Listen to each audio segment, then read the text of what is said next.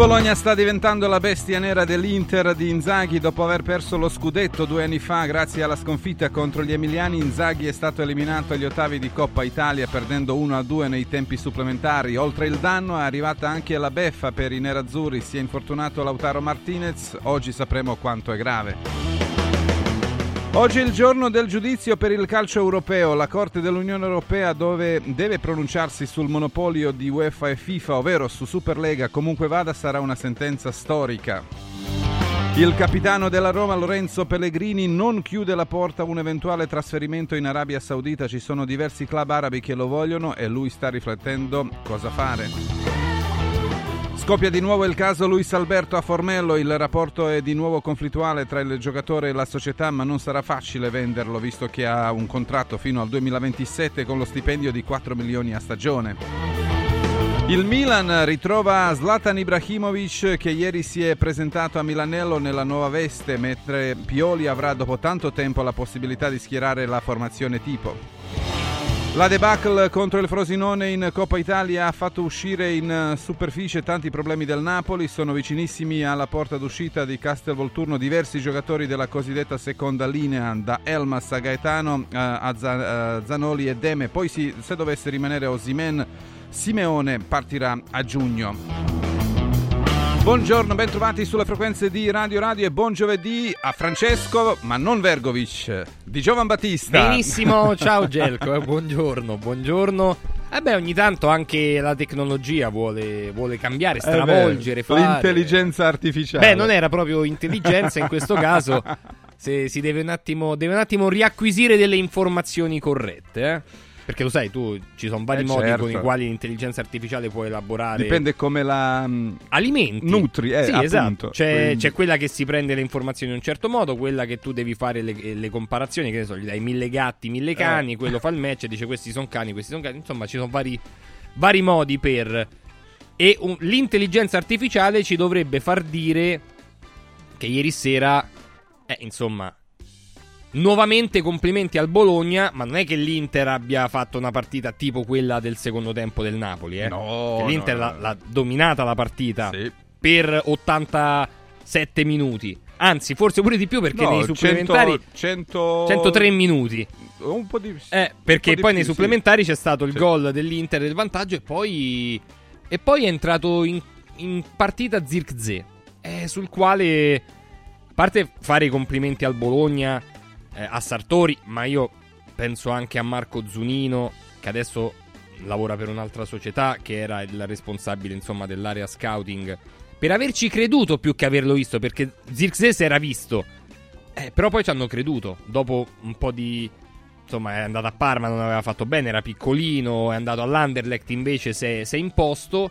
E il Bologna ha riportato, grazie anche a Tiago Motta, in auge un, un potenziale grande calciatore. Eh, diciamo che almeno 40 milioni ce li hanno, visto che questo credo sia eh, la clausola così, uh, così. quella che uh, permette al Bayern di riscattarlo. Poi certamente se Bayern non eserciterà uh, questa possibilità... Ieri Riccardo Trevisani cambiano. diceva questo è, un, è, uno che se continua così diventa da Real Madrid. Io non so se arriverà a diventare da Real Madrid, eh, però è uno che, che incide nelle partite.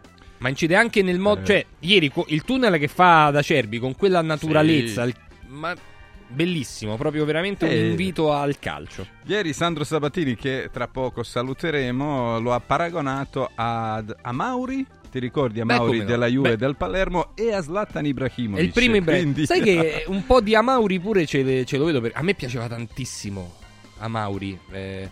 Poi magari non quando sì. ha fatto il salto non si è confermato proprio del tutto, però la Mauri che si è visto a Palermo, che si è visto in quelle piazze lì, era un, un calciatore tecnicamente, proprio anche a livello balistico, impressionante. Eh. Nando Orsi, buongiorno. Oh Nando. Ciao ragazzi, beh diciamo pure che il Bologna adesso in questo momento qualsiasi cosa fa vince. Cioè. Pazzesco. sì. Cioè, Tiago Motta e il, il suo Bologna, qualsiasi cosa sceglie va bene, sceglie di cambiare il portiere perché Scoruzzi, che ne so, lo vede così. Eh, Ravaglia ieri Ravaglia, faceva Ravaglia, miracoli. Ma guarda anche sì. con la Roma. No, appunto, eh. capito? Quindi questo, qualsiasi, in questo momento il Bologna diciamo che oltre a giocare bene diciamo che è anche un po' fortunato perché ieri la, la partita insomma l'Inter la doveva vincere, poi gli ultimi tre minuti fa due brutezze, l'Inter si è addormentato sul calcio d'angolo, per due gol, ciao. Eh sì, perché prima anche eh, Lautaro Martinez ha sbagliato Eh. il rigore nei tempi eh, regolari e poi diverse occasioni. da Rigore non calciato benissimo, un po' sufficiente Sì, eh, il sì. rigore di Lautaro Eh Martinez. beh, si è vista l'assenza di Cialanoglu che non ha sbagliato nemmeno uno da quando è arrivato all'Inter. Roberto Pruzzo, buongiorno. Bomber. Articolo quinto, ragazzi. Ha beh, fatto un sempre. ca- ha fatto un catenaccio il Bologna che se lo fa un'altra squadra viene giù il coso, però ragazzi ormai Tiago Motta è nell'Olimpo è nell'Olimpo. Io vorrei sapere il voto che ha preso il portiere dell'Inter, perché ragazzi, ma vabbè che non l'hanno mai inquadrato, evidentemente si era un po' co- come dire eh, isolato. Vedi eh, un po' che voto ha preso Audero. Sì. Guarda, qualcuno gli dà pure la sufficienza come Corriere Eh, dello ma Sport, allora mentre la Gazzetta pure- non, non gli dà la sufficienza, 5 Ma veramente dai, ma come puoi... Vabbè, o comunque dai, e vorrei dire pure che Aslani, ma se Aslani ai tempi miei batteva il secondo calcio d'angolo a mezza altezza, qualcuno gli correva dietro. Detto questo, le, le partite poi se non sei in grado di, di- di- di- di chiuderle, no, ma di fare almeno un gol, ti può succedere che nel tempo del recupero la difesa vada in bambola completamente e la squadra avversaria possa, possa vincere la partita. Io non credo che Inzaghi sia così disperato di essere Ma uscito no. da, da questa competizione. Sì, lui cercava un po' di far capire che sia Sì, molto dispiaciuto, sì. però Vabbè, eh, sotto sotto credo che sia più dispiaciuto per eh, Per l'infortunio di Lautaro Martinez. appunto che Certo che uscire sì, oh. dalla Coppa Italia. Così È, ti... è stato probabilmente il peggiore della serata perché da lui ti aspetti sempre che faccia la differenza in positivo, batte un rigore inguardabile e, e da quel momento praticamente non, non è più in campo e, mi, mi sono strano che nel momento del cambio Arnaldo dice per l'amor di Dio non aveva fatto chissà che, però forse sarebbe stato il caso di, di sostituirlo. E poi eh, Nando eh, sta ehm, così eh, profilandosi il Bologna come eh, una bestia nera per l'Inter, sì. eh, perché ricordiamo Comunque lo fa scudetto... due gol a San Siro ogni volta che ci va. Sì. Due a- in campionato e due adesso. Eh, volevo proprio arrivare là, perché oltre a perdere lo scudetto due stagioni fa a, A Bologna. ad Alara, Vabbè, però lì c'era anche in Radu. campionato, ti ricordi, l'Inter era in vantaggio 2 a 0 e si è fatta raggiungere dal Bologna 2 a 2. Beh, anche quest'anno, eh. Sì, sì, quest'anno, quest'anno. Parlo di quest'anno. Quindi Sì, sì, è la terza volta, cioè in poco tempo, che il Bologna fa un scherzetto al- all'Inter. Eh, ma in questo momento Bologna sta facendo discretamente bene, eh. oltre è anche aiutata da un, un po' di fortuna e se lo, se lo merita, perché poi dopo i campionati diventano importanti anche con un po' di fortuna, le stagioni no, diventano importanti con un po' di fortuna, Bologna la sta avendo anche perché c'ha dei giocatori che, che stanno veramente in grande condizione, penso al centravanti, penso a chi ha fatto il secondo gol, chi Endoi ha fatto il secondo gol. Sì, Sì, sì. Eh, È quindi lui, anche lui sta, sta- primo sta- gol eh, ah, con la maglia del Bologna. Sì, sì, sì. E quindi, e quindi è una squadra che in questo momento sta facendo bene. Difficile incontrarla, difficile giocarci contro, è una squadra molto compatta dietro, riparte bene, gli riesce tutto, un po' fortunata e non è soltanto l'Inter, insomma, sì è vero, è bestia nera perché ci ha perso uno scudetto, però insomma, secondo me è cosa un po' casualità, eh. Sì, sì, no, no, io parlo della- di una coincidenza curiosa. Certo, perché certo, certo, una coincidenza negativa che quando incontra il Bologna due gol li prende sempre. Quello è- perché anche in quella partita che perse lo scudetto ha preso due gol. Ha E preso anche lì gol, c'era preso- l'errore del portiere. Sì. quindi- Del portiere, lì fu sì, clamoroso. sì, eh. per cui No, lì perse un 2 a 1. mi sembra 2 a 1, sì. 2 a 1 era il risultato. Sì, Adesso sì, controllo. c'ero io a fare il commento, c'ero io a fare il Ah, commento vedi. a quella partita, una cosa Sì, sì. clamorosa. E Sansone mi sembra che ha segnato. Sansone, sì, sì, sì, con tutti i filistei. Eh. Bomber, tu che ci dici di questa, diciamo, curiosa coincidenza che negli ultimi Eh, anni Bologna due no. volte ha fatto fuori l'Inter, prima per lo scudetto, adesso per la Coppa Italia? No, ma il Bologna in questi, in questi ultimi tempi è una squadra che è cresciuta, eh. questo va riconosciuto, per l'amor di Dio. Poi giocano molto speculari, fanno, fanno, fanno difese contropiede, però eh, ragazzi, fa parte del, del gioco del pallone anche questo è. Eh, quindi l'Inter fa fatica, fa fatica perché loro eh, sono compatti, tu non trovi soluzioni. Io non mi ricordo adesso nelle altre occasioni che tipo di gare siano venute fuori, però Bologna in questo momento è una delle squadre più in forma del campionato. E a proposito del Bologna, eh, oltre eh, Zirkzee eh, ci sono diversi altri giocatori molto interessanti, a parte Ferguson, purtroppo lui vuole tornare in uh, Inghilterra, cioè tornare, lui è scozzese, però vuole tornare sullo, sull'isola. Sul suolo, diciamo, britannico. Sì. E vuole continuare la sua carriera eh, in Premier League, peccato, sarebbe Sarebbe bello vederlo ancora eh, nel campionato italiano, magari in una grande squadra. Poi Zirkzee che eh, il Bayern ha questa opzione di eh, riprenderlo e quindi eh, è vero che è tutto bello, però alla fine quanto durerà questo Bologna? Eh, se, saputo, hanno... saputo, riuscirà diciamo, a tenerla Gerco, se hanno la, la, la, forza e la qualità di... Beh, sai, L'allenatore probabilmente è destinato anche a, ad andare da altre parti. Alcuni calciatori sono. Però, sai, Sartori in questi anni ha abituato anche a cambiare, cambiare, cambiare, cambiare.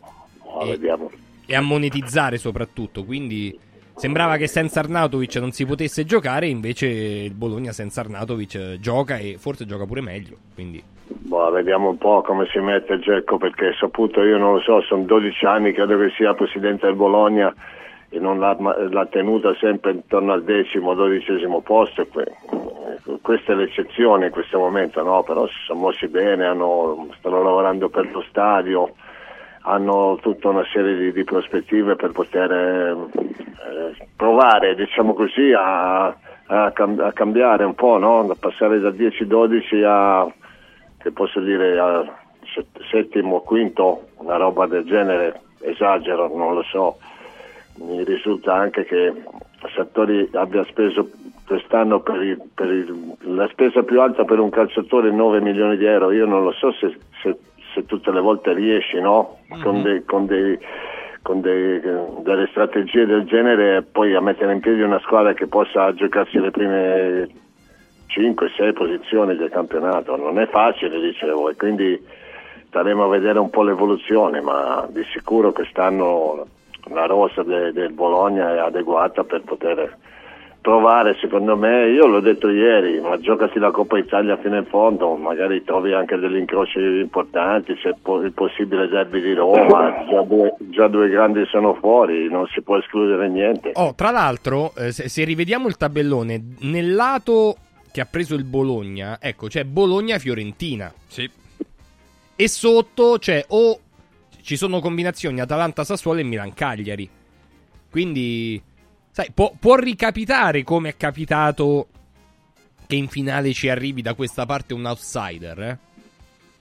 Beh sì, ma anche dall'altra parte, beh, outsider, uh, rischiano le beh, big del nord, le esatto. big del nord di sì. essere quasi tutte fuori. Sì, esatto, cioè Bologna-Fiorentina intanto, adesso dobbiamo aspettare Atalanta-Sassuolo e Milan-Cagliari, la Lazio è qualificata, eh, a gennaio ci sarà Roma-Cremonese e se la Roma dovesse passare il derby il 9 di gennaio, ecco. il Frosinone ha battuto il Napoli e vediamo che cosa succede tra Juve e Salernitana. Tra quelle che sono rimaste eh, rischia di essere la terza, ovvero se andiamo a seguire quella famosa non c'è due senza tre, siccome due cioè, sono già fuori, fuori Napoli e Inter, tra la Juve che gioca contro Salernitana, Juve, Roma, Roma Milan e Atalanta. La Cremonese, Milan Cagliari e anche mettiamo anche l'Atalanta tra, tra, le grandi contro il Sassuolo. Chi rischia di più di essere la terza a uscire agli ottavi, Nando? Ma che, che titolo di no, Roma Cremonese, non penso. Milan Cagliari, Ju- no, Juve Salernitana, dai, su, io... eh beh, ma cioè, dicevamo anche Napoli Frosinone. Napoli Frosinone, poi, eh, che ero che vuoi dire? Napoli, ma, chi, ma non lo so, boh, sai che la Coppa Italia è strana, me, da, da, un, da, un, po' di stagioni forse, no? C'è, c'è stata qualche, qualche, eliminazione clamorosa. Eh, bisogna vedere come l'approcci, come sei anche quell'altra squadra, perché, perché anche il Frosinone col Napoli non è che aveva la formazione titolare è venuta fuori questa partita così, c'è stato quel gol annullato, hanno preso il gol e Napoli è crollato. È anche una questione un po' di... Eh, il Bologna è stato un po' fortunato, l'Inter poteva vincere, poi dopo sono venuti fuori due gol, quindi è vero che cioè, l'Inter non l'aveva presa sotto gamba la partita, forse il Napoli sì nel secondo No, tempo, no, ma no, insomma, eh, però io dico che no, dico che passano, dai, Juve Salernitana, Milan-Cagliari forse, guarda, forse Milan-Cagliari, eh, Mm. eh, l'unica un po' così, per il resto dico che passano tutte. Bomber, tu cosa ne pensi? Chi No, rischia perché- di essere la terza? No, ma rischiano tutte nella maniera in cui affronti la partita convinto di qualcosa che, che il campo non ti, non, non ti garantisce. Quindi io cosa vuoi che ti dica, la Juve mi sembra che, che abbia solo quello di obiettivo, no? Credo, a meno che non salta fuori che il crollo dell'Inter, ma ha, ha l'obiettivo dichiarato di vincere qualcosa se è possibile, la Coppa Italia è l'unico obiettivo, e quindi escluderei no? l'Inter, la, la Juventus, le altre se la devono proprio andare a cercare, se decidono di, di uscire escono in qualche maniera, Beh, se, se pensano e provano ad andare avanti credo che, che in qualche maniera dovrebbero passare. Mhm. Allora, eh, l'ultima domanda prima di chiudere questo capitolo, quanto eh, questa sconfitta... Ma io posso dire all'arbitro Sì. una cosa dell'arbitro. Vai. Ma dove era? Io voglio sapere, vorrei sapere dove era l'arbitro in occasione del, del- del calcio d'angolo che da, dove è scaturito il rigore. Ma l'hanno visto tutti. ma, cioè, ma come Ma si faceva? no? sfuggire, Bomber, ma Ma dove si, era, dove si era messo? Ma ho visto un'inquadratura che non si vede l'arbitro in, in- in una, un'azione di gioco da fermo, da palla da fermo. Ma dov'era? L'hanno visto tutti quel fallo di mano, tutti, tutti. Lui fa passare 10 minuti per essere richiamato dal VAR. Ma che figure però, Per ragazzi. fortuna c'è, c'è VAR. Ma quindi- no, ma quanti minuti sono passati? Cioè? Eh beh, ma sai che deve fermarsi il gioco per poi poter Ma andare... per ad- l'amor di Dio, potrebbe passare anche un quarto d'ora. Sì, c'era finire- anche quell'intervento su, su Turam, anche nel secondo tempo, che era un po' dubbio se... Ma, ma secondo quindi- te, ma è una cosa normale che un arbitro non veda proprio a, Ah, è a normale, palla- Bomber, abbiamo visto, beh, ma ti ricordi Abisso che ha visto la mano che nessuno ha visto di povero D'Ambrosio Mano dove mano non c'è. contro la Fiorentina, quella diciamo è uno dei casi più clamorosi e in quella partita lui non vide 4-5 ri- o ha sbagliato 4-5 Ma sai, la decisioni. cosa clamorosa fu andare a, ri- a ribadire una decisione su un'evidenza. Eh, la domanda che volevo farvi sull'Inter, eh, quanto questa sconfitta eh, lascerà, mh, cioè quanto la cicatrice di questa sconfitta eh, rimarrà grande secondo voi? Nando? secondo me Mhm. l'Inter, l'Inter vuole vincere lo scudetto. È Sì. vero che non sei, mai, non sei mai sicura di niente perché sai, nel campionato può succedere tutto di tutto. Abbiamo visto quello che è successo due anni fa. Però, però l'obiettivo dell'Inter è lo scudetto. Ora c'è la Supercoppa, c'è la Champions League, ma lo scudetto è lo scudetto. Cioè, noi vedremo sempre un Inter molto più Concentrata. completa, Mhm. sì, completa, concentrata nel, nel campionato che io, io sabato vado a fare Lecce, eh, l'Inter Lecce. Mhm. Io, io- io sono convinto che non ci saranno, non ci saranno distrazioni, capito? Poi dopo è vero che la partita può capitare, però in generale quando c'è l'obiettivo così, quando c'è l'organico così, in campionato è sicuramente l'Inter diversa, io dico che, che, che- che lo scudetto è, è quello lì. Poi dopo il resto, il resto se viene bene, se no pa- pazienza.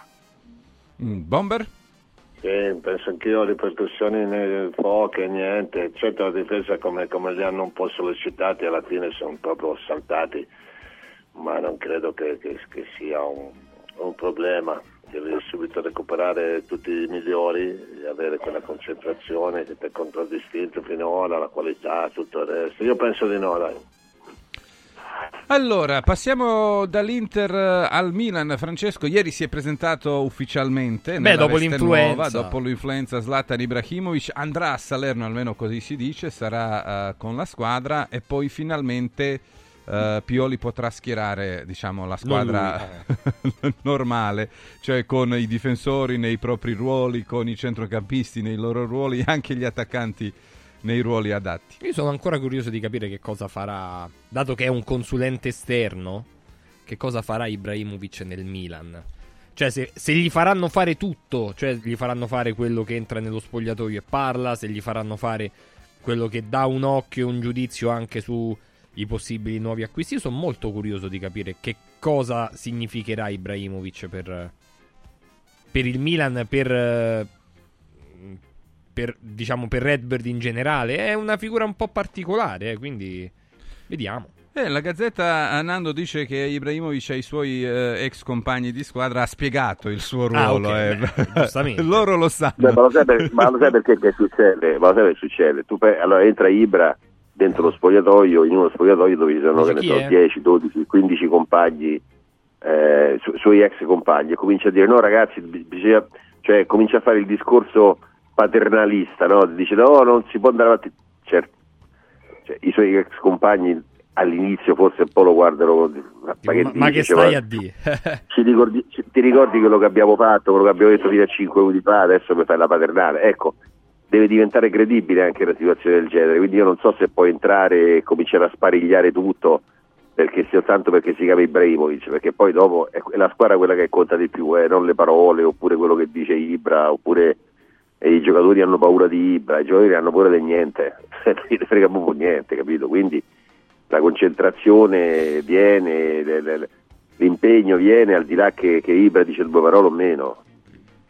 Eh, da quello che per esempio Bomber racconta, eh, racconta la Gazzetta dello Sport, eh, tra eh, le sue diciamo ehm, Mansioni. mansioni eh, sarà una quella che si assomiglia molto a team manager perché lui avrebbe detto ai suoi ex compagni voi potete sempre contare eh, su di me, Certo. potete sempre venire da me a dire quello che eh, Bravo, volete è dire, eccetera. eh. Quello è Eh, certo. Questo diciamo No, è, è una man- mansione che riguarda di solito il team manager, ma non sarà l'unica quella di, di Ibrahimovic. No, no, ma mi sembra che, che abbia credibilità sotto questo aspetto, no? Per quello che ha fatto in campo e non solo, perché già, già nel momento in cui era giocatore eh, dava l'impressione proprio di poter dare anche qualcosa in più, no? Nel momento in cui le sue partite erano limitate per infortuni e quant'altro. E quindi credo che non ci sarà nessun terremoto sotto questo aspetto. È un uomo troppo intelligente troppo, troppo di personalità per, secondo me è per- non andare oltre, perché certi momenti pure lui arriverà di- di prenderne qualcuno e attaccarlo da qualche parte, però l'esperienza gli, gli- gli- gli permetterà di, di fare quello che, che- che deve fare, insomma, dare una mano, essere pronto a intervenire, fare da tradunion, come si dice, tra, tra squadra e società e, e diventare un punto di riferimento. Io credo che, che sia possibile.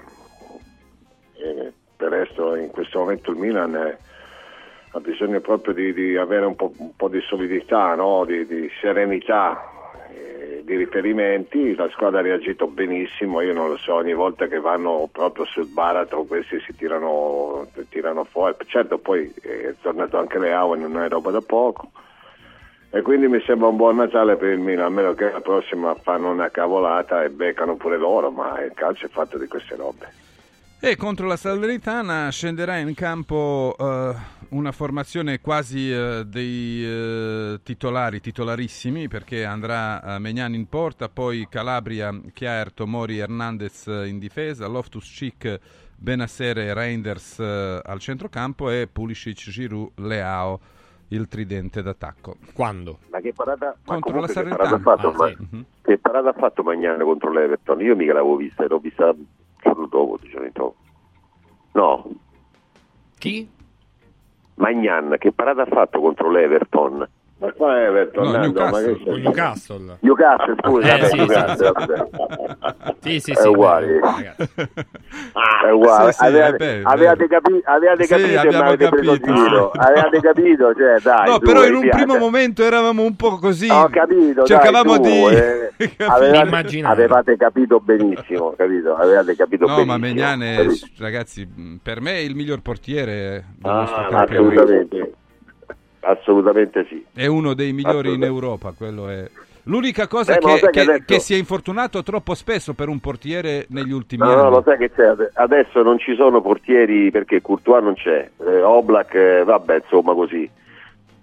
Quelli inglesi a me non mi danno tanta fiducia. Secondo me Magnan in questo momento è il migliore al mondo. È l'unica cosa, come hai detto tu, che si infortuna spesso, quindi sai, eh, lo vedi eh, a puntate.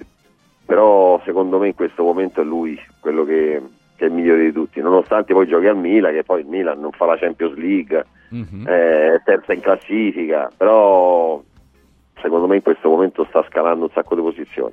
È uscito dal tunnel bomber il Milan?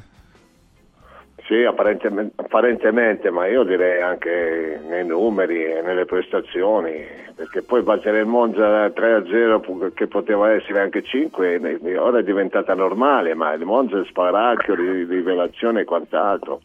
Mi sembra, ti ripeto, che Pioli nel, nel suo modo di essere all'interno del, del, del, gruppo Milan, della società Milan, e nel suo modo di, di, di allenare le squadre, riesca poi alla fine avere sempre i, i calciatori tutti dalla parte sua. E certamente eh, se la sono vista brutta eh, perché lì era quasi possibile uscire definitivamente dall'Europa come ultima. E invece poi alla fine c'era Marico ok di aver sprecato però hanno avuto una, un'ottima reazione. L'allenatore deve, deve, avere dei meriti no, in una situazione come questa. Ah non c'è dubbio eh, quello è è abbastanza eh evidente. Ha giocato anche lui con 10 infortunati, certo mi si contestava il fatto che la squadra avesse troppi infortuni, eh, però qui dopo entriamo in un campo che è troppo scivoloso e io evito. Mm. E vedremo come andrà il, Nap- il Milan contro la Salernitana, ma uh, volevo anche sentire la vostra che ha ricambiato sì, Sabatini che è cambiato, è, è, è tornato, tornato Walter Sabatini. Vediamo adesso se sarà compatibile il ruolo con Morgan De Santis, perché uno sarà al momento uno è il direttore sportivo, l'altro è il direttore generale, però insomma sono due figure sì, però anche Sabatini non riesce più eh, per motivi di salute sì, a fare, diciamo, tutto, come si faceva qualche anno fa. Lo so, però è, è un uomo di, di, mercato, è un uomo sì, di calciatori, certo. è un uomo di ricerca. Eh, insomma, non lo so, vediamo, sono, sono curioso. Qualcuno dice che prima o poi, forse più prima che poi, sulla panchina della Salernitana potrebbe andare Daniele De Rossi. Però hanno appena preso Inzaghi. Eh, vabbè, comunque. non sta andando c'è bene, anche Nicola, se contro l'Atalanta non ha giocato male. C'è ancora Nicola. Che, sì, che sotto il pagando. contratto, sì, è vero. C'è ancora Nicola. Tre, tre, se arrivano al quarto, eh, penso che sia record o quasi. Eh beh, sarà, sarà, non sarà record, però uh, ci andremo vicini. Uh, a proposito dei problemi, prima di fermarci, volevo sentire anche la vostra uh, sul Napoli, perché la sconfitta contro il Frosinone ha aperto alcune, piaciuta, sì, alcune, possiamo dire, ferite e alcune situazioni che riguardano i giocatori che sono stati scontenti nel periodo precedente per aver uh, avuto poche chance di giocare e si dice, caro Nando, che uh, subito, uh, già a gennaio, potrebbero andare via Elmas, Gaetano, Zanoli ed Emme, mentre Ciolito Simeone, in caso in cui dovesse rimanere Osimen, andrebbe via a giugno e lascerebbe il Napoli. Eh, devi dire, che dici? D'altronde quando poi le cose non vanno, l'anno scorso andava tutto bene e c'erano gli stessi giocatori. Quest'anno le cose non vanno bene e certi giocatori si lamentano. Eh, c'è niente da fare. Quando le cose sono così non riesci a gestirle. Ed è possibile questo. A parte che mi hai nominato giocatori che Dem era praticamente dopo la partita di Frosinone era un anno e mezzo che giocava. Gaetano è ragazzo che ha avuto poco spazio. Elmas l'altro era preferito ecco, lui per esempio è, è, peccato, se dovesse andare via sarebbe un peccato. Beh, eh, non so, è un peccato Gerco, però eh, tu vedi lì in mezzo al campo il Napoli, gioca Elmas al posto di chi? Però fai, faresti eh, 20, 25 milioni con un giocare che, che è la, la tua dodicesima... Sì. Pedina, insomma. Hai capito? E quindi anche, devi anche guardare quello perché esce Elmas è possibile anche che, che il Napoli prenda un difensore. Ricordate che il Napoli non avrà Anghissà e, Osimen, e Osimen, sì. Osimen per, la Coppa, per la Coppa d'Africa. Sì, sì. Quindi poi ha bisogno di un, di un, centro, di un, di un difensore secondo me. E quindi sai, va via Elmas con, un prezzo così, secondo me un centrocampista lo puoi prendere. Hai mm. capito? Quindi, quindi vediamo. E, ripeto, la scontentezza deriva anche dai, dai non risultati. Mm. Roberto Pruzzo, quindi cambiare poco per non cambiare tutto, eh? potrebbe essere la, la divisa al Napoli. Ma cioè, gli scontenti ci sono sempre nelle squadre, soltanto che quando le cose vanno bene, fanno pippa, non, fanno, non possono pretendere niente perché perché il Napoli l'anno scorso, a parte lì era tutta un'altra storia, dai, inutile che ritorniamo al passato, e quindi bisogna trovare un modo nel mercato di, di, di, trovare delle soluzioni non facili, eh, perché gli stipendi, perché poi i contratti, per tutta una serie di situazioni, però è importante saperla, capito? Se c'è gente che, che palesemente vuole, vuole cambiare, eh, interesse, ma poi sai, De Laurentiis è un, un, presidente che non sta mica tanto lì a perdere tempo. Se trovi una soluzione, eh, bene, bene per tutti, e se non la trovi ti metti lì da una parte e aspetti.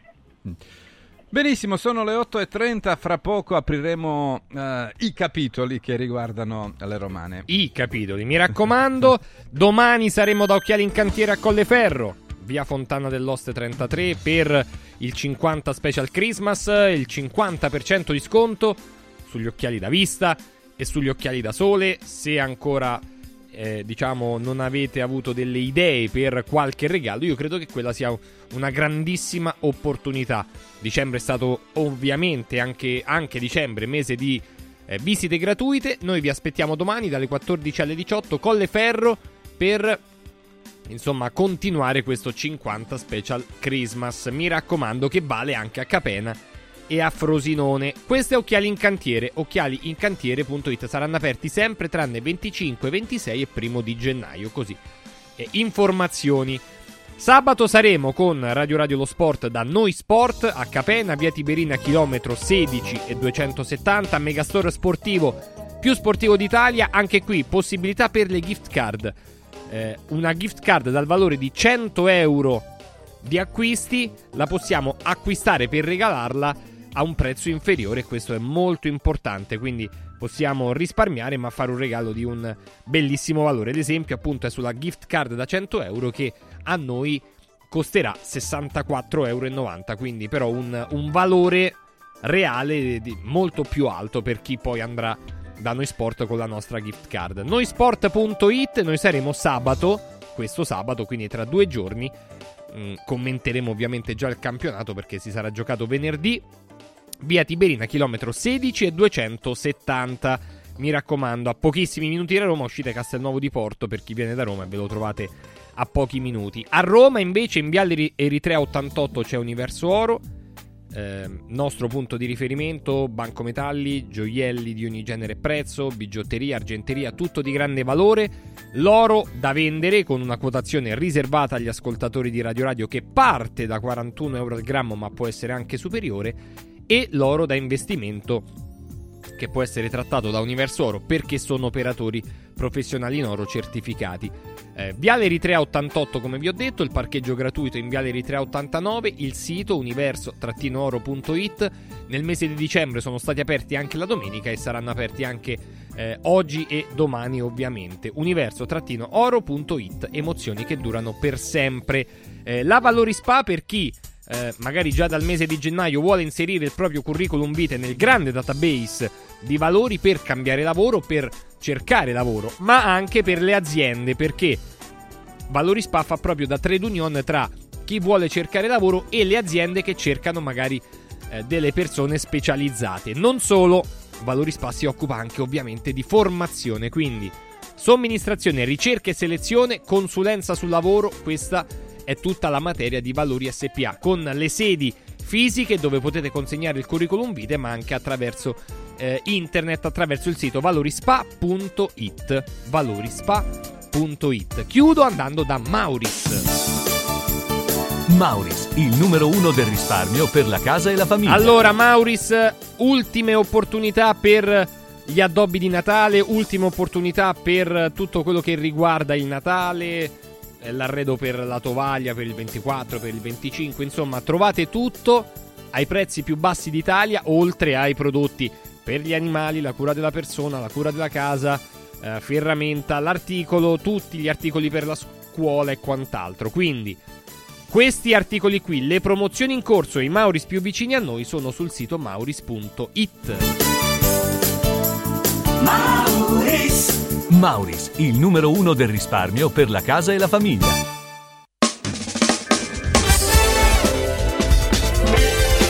Radio Radio Mattino Sport News Natale. Quest'anno vorrei tanto rendere speciale il Natale. Oh oh oh! Merry Christmas! Da Occhiali in Cantiere, il Natale è già speciale con il 50% di sconto su tutti gli occhiali, da vista e da sole. Affrettati! La magia degli sconti di Natale è fino al 31 dicembre. Buone feste da Occhiali in Cantiere, Capena, Colleferro, Frosinone. Venerdì 22 dicembre, vediamoci nello store di Colleferro con la diretta di Radio Radio dalle 14 alle 18. Oh oh oh!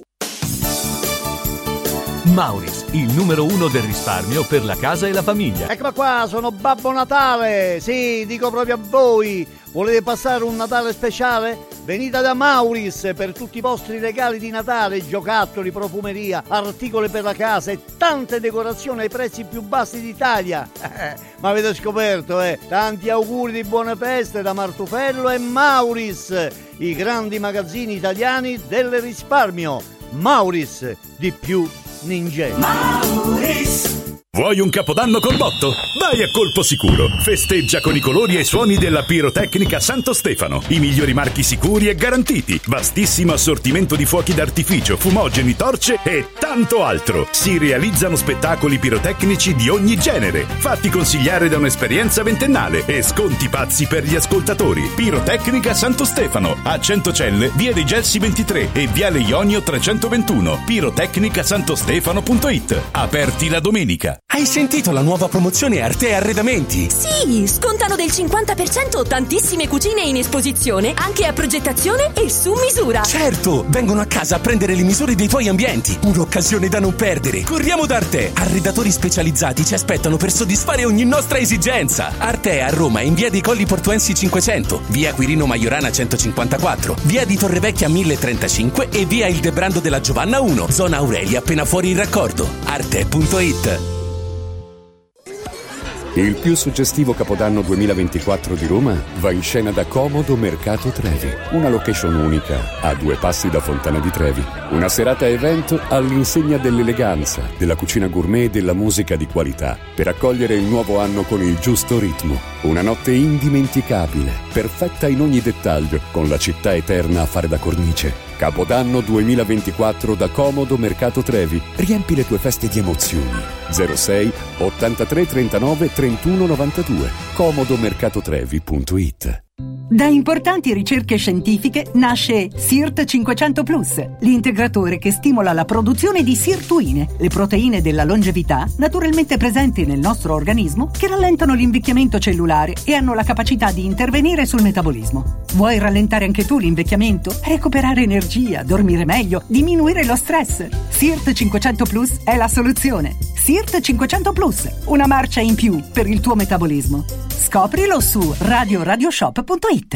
Il Natale è d'oro da Universo Oro. Se vuoi vendere il tuo oro, questo è il momento giusto. Universo Oro ti offre una quotazione straordinaria a partire da 41 euro al grammo. 41 euro al grammo netti senza commissioni, con pagamento immediato. Ottieni il massimo. Scegli Universo Oro, dove il Natale è d'oro. 800 13 40 30. Universo-oro.it Mental Power.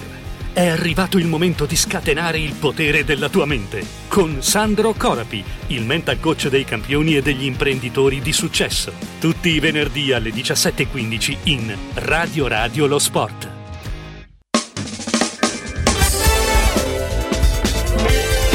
Radio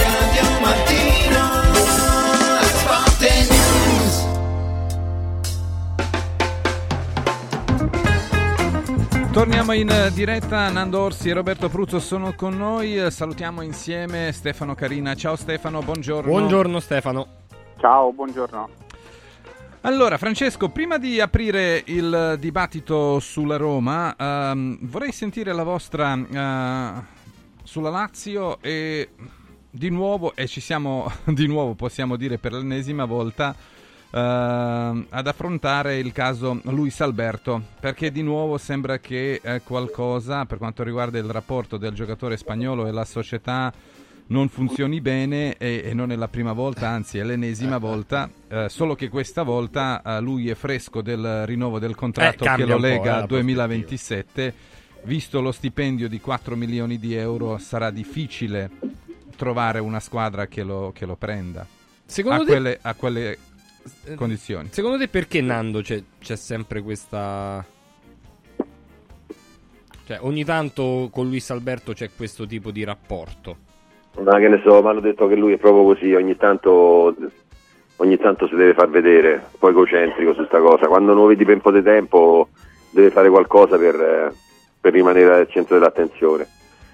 Tecnicamente non sta andando bene, allora deve fare qualcosa. Uno che ha 4 anni di contratto, di che si lamenta? Anzi, dovrebbe proprio dei ceri. Eh, perché è vero che è bravo, ma c'ha anche 30 anni, ha 4 anni di contratto, arriva a 35, 4 milioni. Dovrebbe essere contento tutte le volte che torna a casa e e di giocare nella Lazio. Qui che gli ha dato la possibilità e l'ha fatto crescere, l'ha fatto anche diventare un giocatore importante, nonostante poi non sia mai andato in nazionale. Quindi ogni tanto dovrebbe darsi una calmata, se è vero che, che- che ha dei mal di pancia e se li facesse passare a casa i mal di pancia invece di portarli a Formello, che già problemi nella Lazio ce n'ha parecchi. Eh sì, è un po' come, Sono stato un come troppo- Napoli. sono stato un sì. po' troppo- sono stato un po' troppo severo? No. Allora, Carina, poi No, arriviamo non al stato- Non sei stato severo, Nando, anche per, per un altro motivo, perché comunque di tutti i giocatori in scadenza è l'unico al quale è stato rinnovato il contratto e questo ha creato anche dei malumori all'interno dello spogliatoio, leggi Zaccagni, leggi Felipe Anderson, quindi è un giocatore che è stato accontentato in tutto, è un giocatore che come dicevi bene a 35 anni continuerà a guadagnare 4 milioni, sinceramente eh, anche le problematiche con Sarri sono state messe da parte, mi sembra che sia stato Sarri a fare un passo verso Luis Alberto e non il contrario, io sinceramente tutti questi mal di pancia non li capisco. Mhm. Allora, prima di sentire eh, Bomber, salutiamo Sandro Sabatini. Si fa veramente... Buongiorno Sandro. Ciao, Sandro. Eh, che è rimasto a lungo Sapete ieri notte eh, a parlare della sconfitta dell'Inter, Sì. ma ci torneremo poi sulla sconfitta dell'Inter, Sandro. Adesso parliamo della Lazio, ma prima di te sentiamo Bomber su Luis Alberto. No, il ma si fa fatica, eh, co- sottoscrivo quello co- che hanno detto sia Stefano che, che Nando. Eh, ritorniamo al vecchio discorso di cui io sono ormai l'ultimo, no? Io dopo i 30 anni faccio un anno di contratto, ma, a parte rare eccezioni faccio un anno per anno e vediamo l'anno dopo. Così tu praticamente gli dai un vantaggio enorme a questo calciatore che pure ha delle ottime qualità, eh, non sono qui a disconoscerle. Eh, però dopo ti trovi a dover gestire una- un uomo, un calciatore, una persona che ogni tanto, ogni tanto sì, sì, noi eravamo abituati, o almeno alla Lazio erano abituati ad estate, se poi dopo succede anche d'inverno diventa un problema. Sandro Sabatini, tu cosa ne Eccomi. pensi di eh, questo mal di pancia nuovo, ennesimo mal di pancia di Luis Alberto? Beh, eh, dunque, innanzitutto scusate, ma mi ero scordato di cambiare la scheda telefonica, che a mezzanotte devo passare a un altro gestore, e quindi Ah. purtroppo ho fatto Ah. Eh sì. La reperibilità è stata Eh, attivata. ma la tua perché voce io- è strana, Sandro. Non so cosa ti è successo. Come, come se perché avessi sono- mal di sono- dente o qualcosa. Sono, no, sono su Skype, sono su Ah, Skype. Eh, eh, perché devo ancora cambiare la scheda e quindi niente, vabbè, sono piccole disavventure, comunque non ho nessun mal di pancia nei confronti di Radio Radio, eh, Vedi? questo ci tenevo a dirlo. Eh, ma siamo sicuri che questo è Sandro Sabatini? Aspetta. eh, Ma davvero Scherzo, sentite così distorta la mia voce? Ah. Sì, non so, eh, mi danno conferma anche i ragazzi che lavorano in regia che stamattina Eh, ti- eh. ci arrivi in modo strano, ecco. Però Eh, lo so, andiamo però non so avanti. che fare perché, perché, eh, capito, se, se mi metto a cambiare la scheda adesso perdo almeno, insomma, eh, eh, scavalliamo all'ora delle nove, ecco, capito? Quindi non lo so che fare, insomma. Se volete cambio ci risentiamo No, alle no, nove. no, no, vai, vai. Sandro, Anzi no, vi do un altro numero, non Vai. in diretta, vi scrivo un altro Vabbè, numero. chiaro, guarda, moglie. in diretta è meglio di no, perché sai. Torniamo, torniamo al telefono a gettoni. però. Bello, No. Eh, bello. Vi ricordate i gettoni? Beh, ma- Beh, io l'ho vissuta poco l'epoca dei gettoni. Mentre aspettiamo Sandro, un giro veloce eh, sull'intenzione di eh, Lotito di fare una rivoluzione. E se, Oh, e se questa tipo- rivoluzione, eh, secondo voi, dovrebbe mh, comprendere Sarri e che Sarri debba gestire questa rivoluzione o dovrebbe essere qualcun altro? Ma rivoluzione farlo. in che Scusa, senso? ma, Beh, ma la la- rivoluzione non è stata fatta in estate. Eh, ma sembra che non sia stata completa, che lo vogliono andare, che vogliono andare fino in fondo e quindi... E con quali soldi la fai la rivoluzione? Beh, la rivoluzione si fa sen- sia con i soldi che senza soldi. Beh, credo. anche Ah, con le col idee ci sono, sta- beh, ci sono Sì. state le squadre che sono riuscite a rivoluzionarsi senza i soldi, eh. Mm. o quasi. Tipo? tipo? Beh, tipo l'Inter che si è rivoluzionata in questi quattro Ah, anni. sì. eh, cioè, Beh, Onana è praticamente- venduta a 96 milioni, quelli non so soldi. Eh, ma è stato preso a parametro zero. Eh. Appunto, e questa, e questa è, diciamo, la creatività. Prendi uno Eh, a parametro ma- zero e poi lo rivendi a lo 60 vendi a milioni. 90. Ah, no, a 70 più, più ecco ecco dove sta la 90 creatività. Ecco. Eh, ma questo è il problema. Il problema è che Roma e Lazio, perché in questo, in questo discorso includo anche la Roma, perché dopo ne parleremo, non hanno giocatori per fare questo tipo di trading sportivo. Questo è il problema della Roma e della Lazio, che non hanno giocatori da mettere sul mercato e da prendere Da quei tradare, 40, da tradare. eh, da quei 40-50 milioni. Quindi le rivoluzioni rimangono poi tra di noi, perché comunque no- eh, non hai giocatori idonei per fare questo tipo di progetto. E beh, se riesci ad avere per esempio 35 milioni da immobile, Da chi? da immobile Da- che andrà, cioè, almeno così si dice, in Arabia Saudita qualcuno sarebbe pronto a mettere sul tavolo 35 milioni. Eh, ma poi devi comprare un centravanti. Sì, E eh, beh, giocare ecco, col lì sta la Castigliano, rivoluzione perché... Eh, la rivoluzione Eh? è quella. eh, No, perché c'è ancora qualcuno che può far giocare a Castellanos, perché io mi ricordo le pernacchie che prendevo a settembre quando dicevo che non mi sembrava un calciatore che potesse sostituire Immobile. eh, ultimamente hai, sei molto Eh? molto, ma ultimamente hai delle posizioni non simili ma uguali a Furio Focolari, quindi... Eh, ho capito, ma io a settembre però, eh. No, ricordo quello che, guarda, ricordo ancora quello che si disse prima di Sassuolo-Lazio, perché Eh. Castellanos veniva dal, dal gol da mezzo metro eh, contro, contro l'Atalanta e mi ricordo che alla radio c'era un plebiscito, forse l'unico che erano proprio Nando e Furio, che dicevano ma ci sembra un po' esagerato, cioè, se- che- che- perché ah, adesso deve giocare Castellanos, deve giocare Castellanos, vabbè, ok, niente. Scusate, eh, stavo ricordando co- come le persone anziane, ricordavo le- le- Eh sì. Beh, da domani a Empoli. Che fa, gioca Castellanos. No, è una partita importante. Si Ah. dovrebbero sbloccare gli attaccanti. Siccome hanno fatto un gol, e tutti e due solo un gol hanno fatto Sì, su sì. azione, Sì, sia Immobile sì. che Castellanos. Si dovrebbero sbloccare. Ora si sblocchi Tanto Immobile chiunque. ti ha portato, t'ha portato agli ottavi di. Sì, cioè, io infatti dicevo, Eh. parlavo del campionato. Dico, hanno fatto un gol per uno su azione Ah. e quindi Allora. si sbloccassero, insomma. Sabatini lo avremo più tardi, adesso buttiamoci sulla Roma perché c'è la notizia principale e lì anche dobbiamo dire il nostro duo, il nostro duo eh, Ilario Di Giovan Battista Uno, due, e Enrico. Camelio hanno diciamo visto eh, bene perché loro Dallo mi sembra spioncino di una porta. sì, a penso. settembre parlavano che eh, Pellegrini ehm, possa prendere in considerazione e pensare sul serio di andare in Arabia Ma Saudita. tutti ci e- pensano, Gelco, non è che ci pensa solo Pellegrini, ci Eh, penseranno è- tutti. Sì, però lui comunque... mh, Mi sembra una follia perché poi vai a guadagnare un sacco di soldi, eh, su questo non c'è dubbio, però... Boh. Allora, Bomber, Lorenzo Pellegrini che eh, sta pensando cosa fare, ra- si racconta anche che il problema è l'ambiente perché c'è una parte della tifoseria dell'ambiente giallorosso che non lo vede, diciamo, bene Non lo o vede, non lo vede sufficientemente volte- bene. Eh, Ma se il più delle volte è fuori oppure gioca in condizioni precarie, almeno questo, questo viene, viene, eh, fatto passare, no? Eh, che è sempre in una, in una situazione di grande difficoltà fisica eh, che non gli consente di dare continuità, di giocare due, tre, ma io non mi ricordo se ha giocato mai tre partite in fila 90 minuti.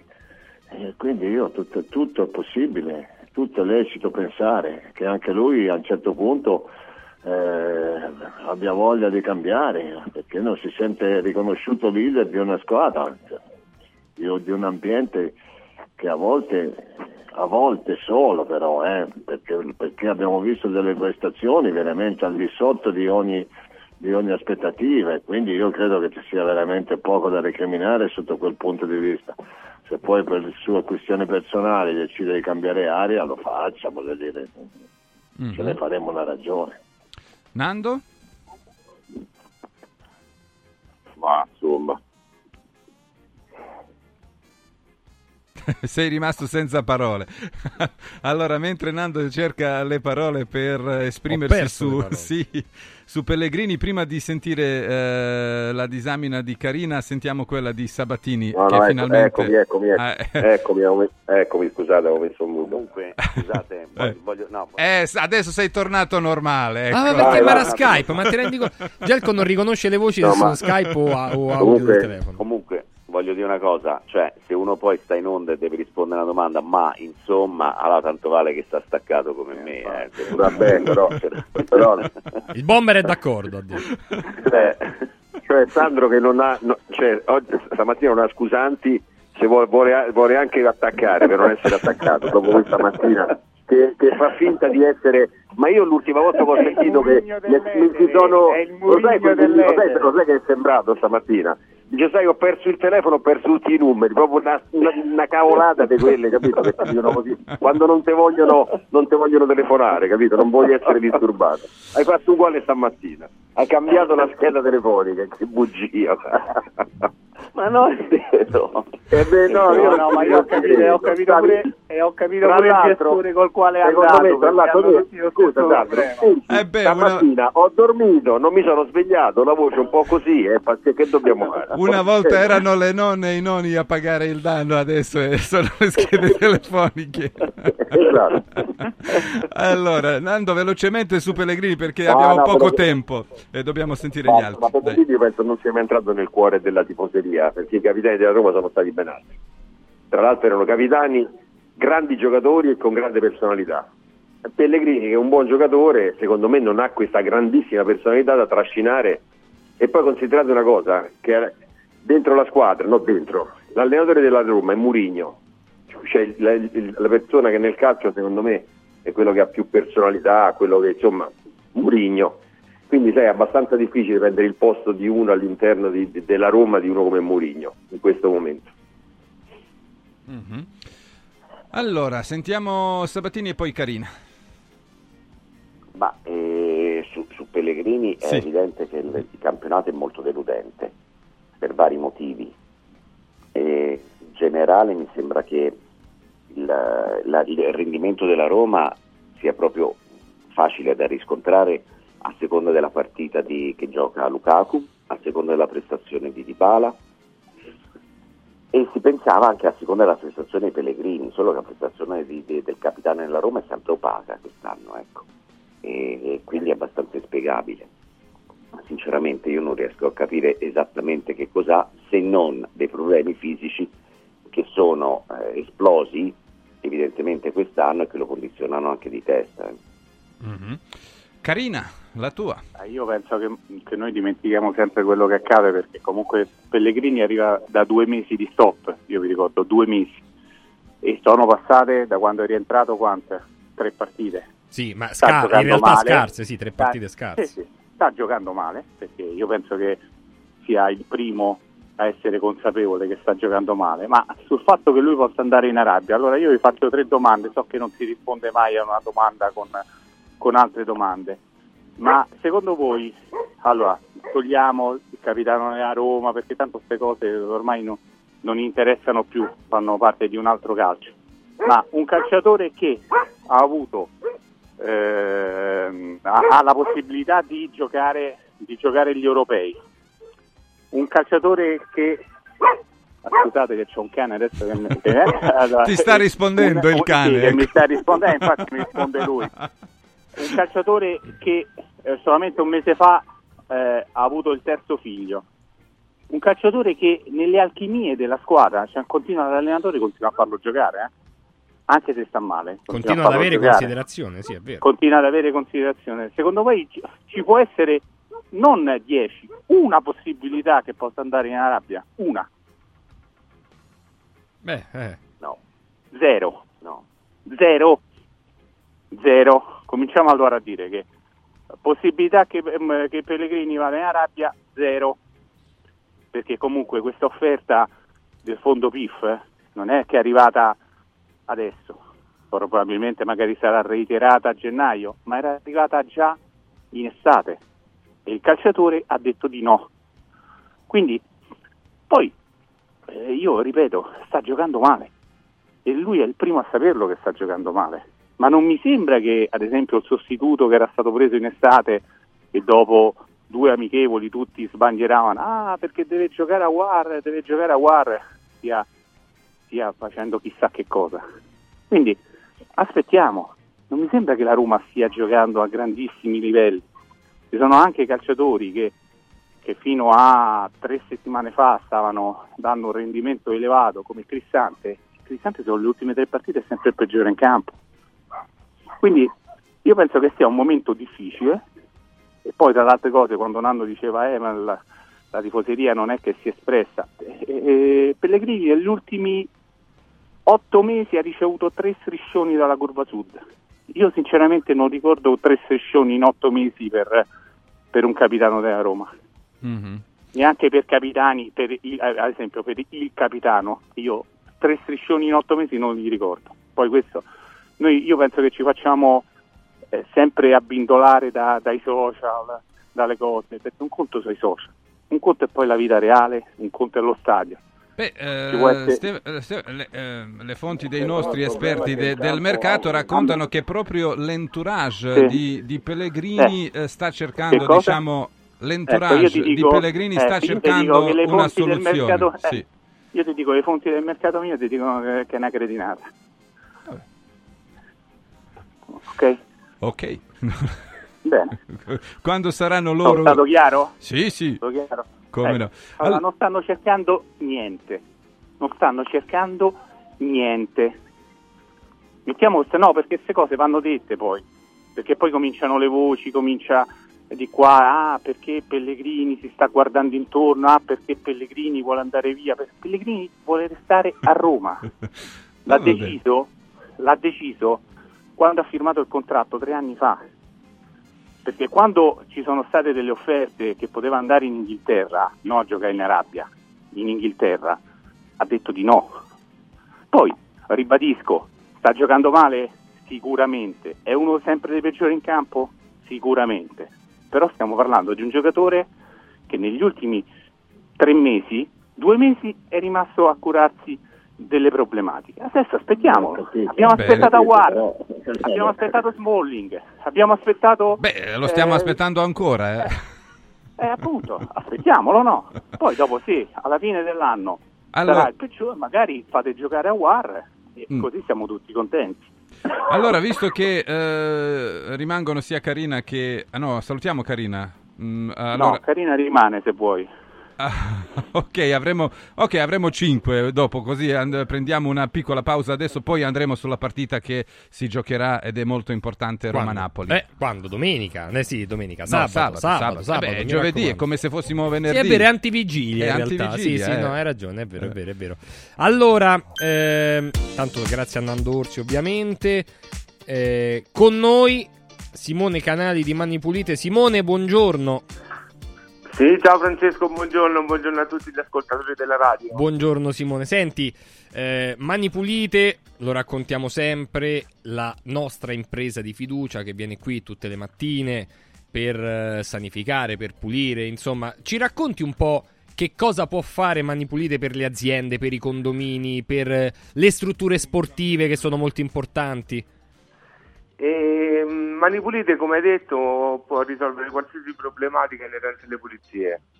Qualsiasi tipo di azienda, condominio, struttura sportiva, ricettiva, eh, strutture sanitarie, siamo predisposti a fare qualsiasi tipo di servizio di pulizia, partendo dai trattamenti dei pavimenti, eh, sanificazione dei bagni, che è molto importante, e soprattutto facciamo un servizio di sanificazione gratuita a tutti i nostri clienti che ci chiamano con eh, il nome di, di Radio Radio.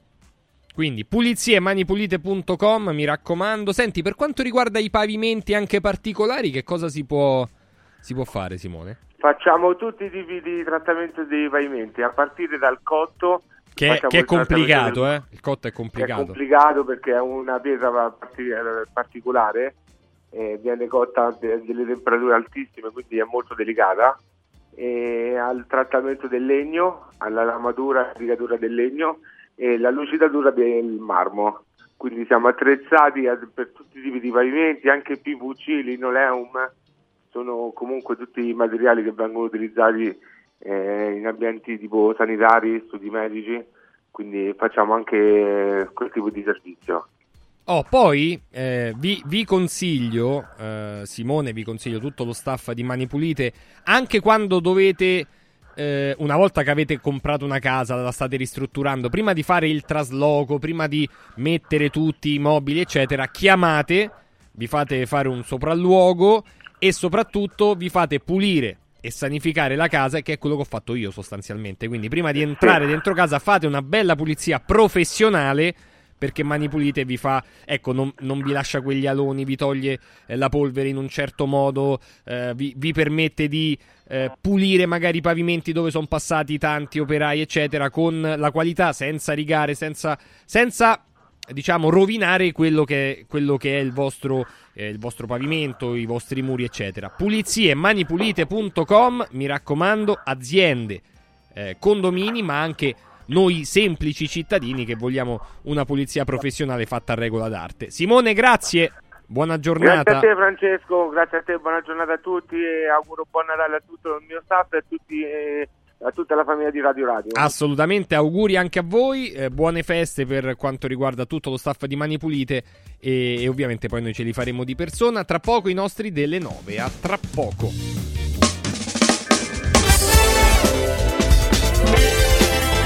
Radio Radio Mattino Sport News Natale con Radio Radio. Il 25 dicembre, dalle 10 alle 13, con il nostro direttore Ilario Di Giovan Battista, per augurarci Buon Natale. In diretta su Radio Radio e Radio Radio TV Nazionale, sul canale 253 del Digitale Terrestre. Ospiti a sorpresa e le vostre testimonianze in diretta. Buon Natale con Radio Radio. Il 25 dicembre, dalle 10. Basta fatica e mai più plastica. Da oggi con Water Solution hai l'opportunità di avere a casa, in ufficio o nella tua attività acqua depurata naturale, gassata e refrigerata senza limiti. E il risparmio è garantito. Per saperne di più, chiama Water Solution all'800 82 66 88 per ricevere un'analisi gratuita della tua acqua. Water Solution, soluzioni green per una corretta purificazione delle acque. Con Eurobet.live scoprite i risultati in tempo reale, le statistiche sulle partite e sui marcatori. Restate sempre aggiornati per non perdervi nulla. Con Eurobet.live accendete la passione per il calcio. Radio Radio Lo Sport vi aspetta il martedì e il venerdì pomeriggio e il mercoledì mattina con tutti i numeri del calcio con Eurobet.live. 3, 2, 1, 4. 4? 4. Entra nel mondo Club Kuwait e parti subito in vantaggio. Se scarichi l'app entro il 31 gennaio, ricevi 4 euro in omaggio da spendere per il tuo prossimo rifornimento. La voglio! Scarica l'app Club Kuwait entro il 31 gennaio. In regalo per te 430 punti stella convertibili in 4 euro per il tuo prossimo rifornimento. Scopri di più su kuwait.it. Kuwait, muoviti più liberamente. Olio nuovo extravergine di oliva Sabina DOP. Eccellenza agroalimentare del Lazio. Garantito e certificato dal consorzio Sabina DOP. È possibile acquistarlo sul sito radioradioshop.it oppure inviando un sms WhatsApp al 348 59 50 222 e riceverlo direttamente a casa in lattine o bottiglie. Sabina DOP. L'origine è protetta. Press Up stampa su tutto, dal piccolo al grande formato. Bigliettini da visita, cataloghi, volantini, shopper e molto altro personalizzati con il marchio della tua azienda. Vai su radioradio.pressup.it, clicca sulla vetrina di Press Up e scopri la promozione della settimana.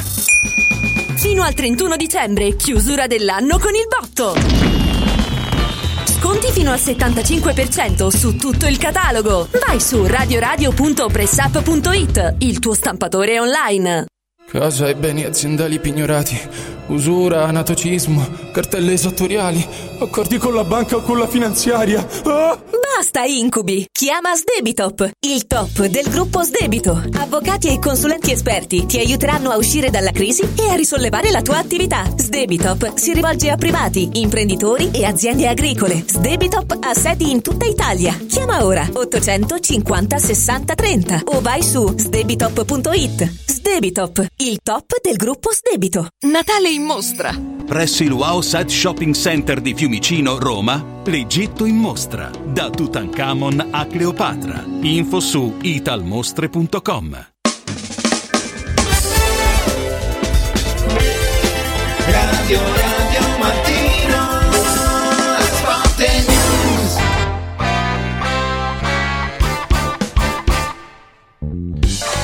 Alle 9 e 5 minuti salutiamo Furio Focolari. Buongiorno Furio. Ciao Furio. Buongiorno Francesco, buongiorno Gerco, buongiorno a tutti. Allora, salutiamo Stefano Agresti. Buongiorno Stefano. Ciao Ciao ragazzi, ciao, buongiorno a tutti, buongiorno. Con noi Sandro Sabattini. Sandro, ci sei? Eccomi, adesso ci sono. Roberto Pruzzo. E Stefano Carina. Carina. Eccolo, buongiorno. Eccolo. Allora, Franchi, facciamo un giro veloce sulla partita del- dell'Inter eh, ieri contro il Bologna. Abbiamo detto prima, il Bologna negli ultimi anni sta diventando la bestia nera dell'Inter. Dopo aver tolto lo scudetto a Inzaghi, ieri lo hanno fatto fuori dalla Coppa Italia. Sì, con, con una partita però insomma che, che ha raccontato probabilmente una, una cosa fino a un certo minuto e poi, poi è cambiata. Mm. Furio, non, non è stata Napoli-Frosinone. No, no, no, certamente no. Certamente no, l'Inter ha giocato, l'Inter ha giocato una partita che voleva vincere e Inzaghi si sa ci tiene alla Coppa, il detentore delle ultime due edizioni, Eh, però poi un ultimo quarto d'ora è successo l'incredibile, è successo comunque che il Bologna è una grande squadra, che ha un centravanti strepitoso, che più lo vedi giocare più ti innamori e è andata come è andata. Il calcio è anche questo. Agresti? Eh, il Bologna ha giocato, ha giocato bene quei minuti decisivi, eh, ha sofferto molto nel secondo tempo, l'Inter insomma, la partita poteva vincerla, forse doveva vincerla, ha sbagliato un rigore, non ha giocato una partita pessima l'Inter. Il Bologna si è difeso bene, però di occasioni l'Inter ne ha avute qualcuna, non troppe, soprattutto quel rigore, quel rigore che ha sbagliato Lautaro. E, e poi la cosa incredibile del Bologna è che quando, quando è andato sotto nei supplementari è riuscito a esaltarsi, soprattutto con le giocate di Zirzi, che, che mi sembra che tutti- in tutte le partite ci regali qualcosa in più, mi sembra che stia diventando veramente un giocatore di una dimensione inimmaginabile fino a qualche mese fa. E ieri i gol nascono tutti e due da lui, per due giocate sue meravigliose, poi per carità i compagni fanno gol, però, però fa, quasi, fa molto lui. Ecco. E è una delusione comunque grande per l'Inter perché non, non possiamo negare questo. Ecco. Sandro, ieri hai paragonato il giocatore olandese ad Amauri e a Ibrahimovic. No, cioè ho detto le movenze sono di Amauri perché lui si muove con le movenze di Amauri, cioè è un tutto flessuoso, ondeggia, ondeggia in quel modo, ma il paragone tecnico l'ho fatto, ho detto con Ibrahimovic, ecco. Perché eh, come ha detto Stefano adesso, ne- oh, sinceramente adesso stiamo- si cerca tutto il paragone, la metafora, la- il complimento, la descrizione migliore per questo qui, anche perché fondamentalmente nessuno era preparato a trovare in un due o tre mesi dei paragoni tanto importanti. Sembrava un buon giocatore, sì, bravo, in crescita, di prospettiva, ma qui siamo al confine del campione, eh, se, mantiene, se- se mantiene questo livello. Bomber, prima hai detto che il Bologna ha fatto il catenaccio e poi Sì, con eh, i due velocissimi catenaccio- davanti ha deciso la partita. Ha fatto un catenaccio, catenaccio mobile, si muoveva col catenaccio e non è roba da poco. L'Inter non ha trovato la chiave di, di- di apertura di questa partita, ha avuto un calcio di rigore che Lautaro ha sbagliato clamorosamente, non clamorosamente, ma, ma ha sbagliato. E Aslani batte i calci d'angolo a mezza altezza. Io veramente a uno così, al, al secondo calcio d'angolo perlomeno cambiavo il battitore. Audero ci ha messo un po' del suo e il risultato alla fine lo devi accettare. Io non credo che Inzaghi sia così disperato di questa uscita dalla Coppa. Mhm. Carina, la tua disamina della partita di ieri? Ma c'è poco da aggiungere, hanno detto un po' tutti. Io vedo nell'analisi mi vedo più vicino a quella del Bomber, che mi sembra che Bologna abbia giocato veramente una grande partita difensiva e poi è entrato che, ha- eh, con, con due giocate, perché poi, fondamentalmente io non so quanti palloni abbia toccato, ne ha toccati Sì, sì, 3-4, infatti, poi- veramente, eh, veramente. eh, è quella la cosa che, che- che ruba l'occhio, no? il fatto che comunque con due giocate, con due tocchi, ha cambiato completamente, completamente la partita. Ma questa secondo me è la conferma, io ricordo quello che si diceva in estate, no?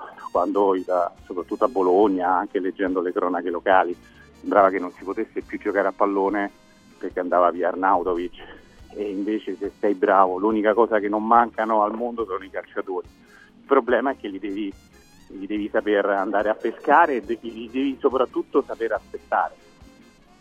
Mm. Allora, eh, ci sarà qualche conseguenza dopo quella sconfitta, dopo quella uscita eh, dalla Coppa, Stefano Agresti, per l'Inter?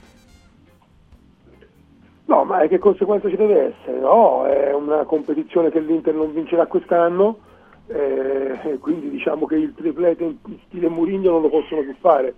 Eh, vogliamo Beh, ma quello una- era esagerato già. No, vabbè, ho fatto una battuta, ho fatto, però, ho fatto una battuta. Eh, però diciamo che, che no, eh, forse questa sconfitta però ci deve far riflettere un po' sul, sul valore delle- di alcune seconde linee dell'Inter, perché, perché ieri alcune hanno molto deluso, ha deluso ancora una volta in modo abbastanza clamoroso Arnautovic, eh, che, che Bologna non voleva cedere, eh, che invece poi ha liberato spazio per Zirzi. Eh, e, e devo dire che forse è il caso anche di fare una riflessione su Frattesi perché mi sembra che, che si sia un po' immalinconito questo ragazzo.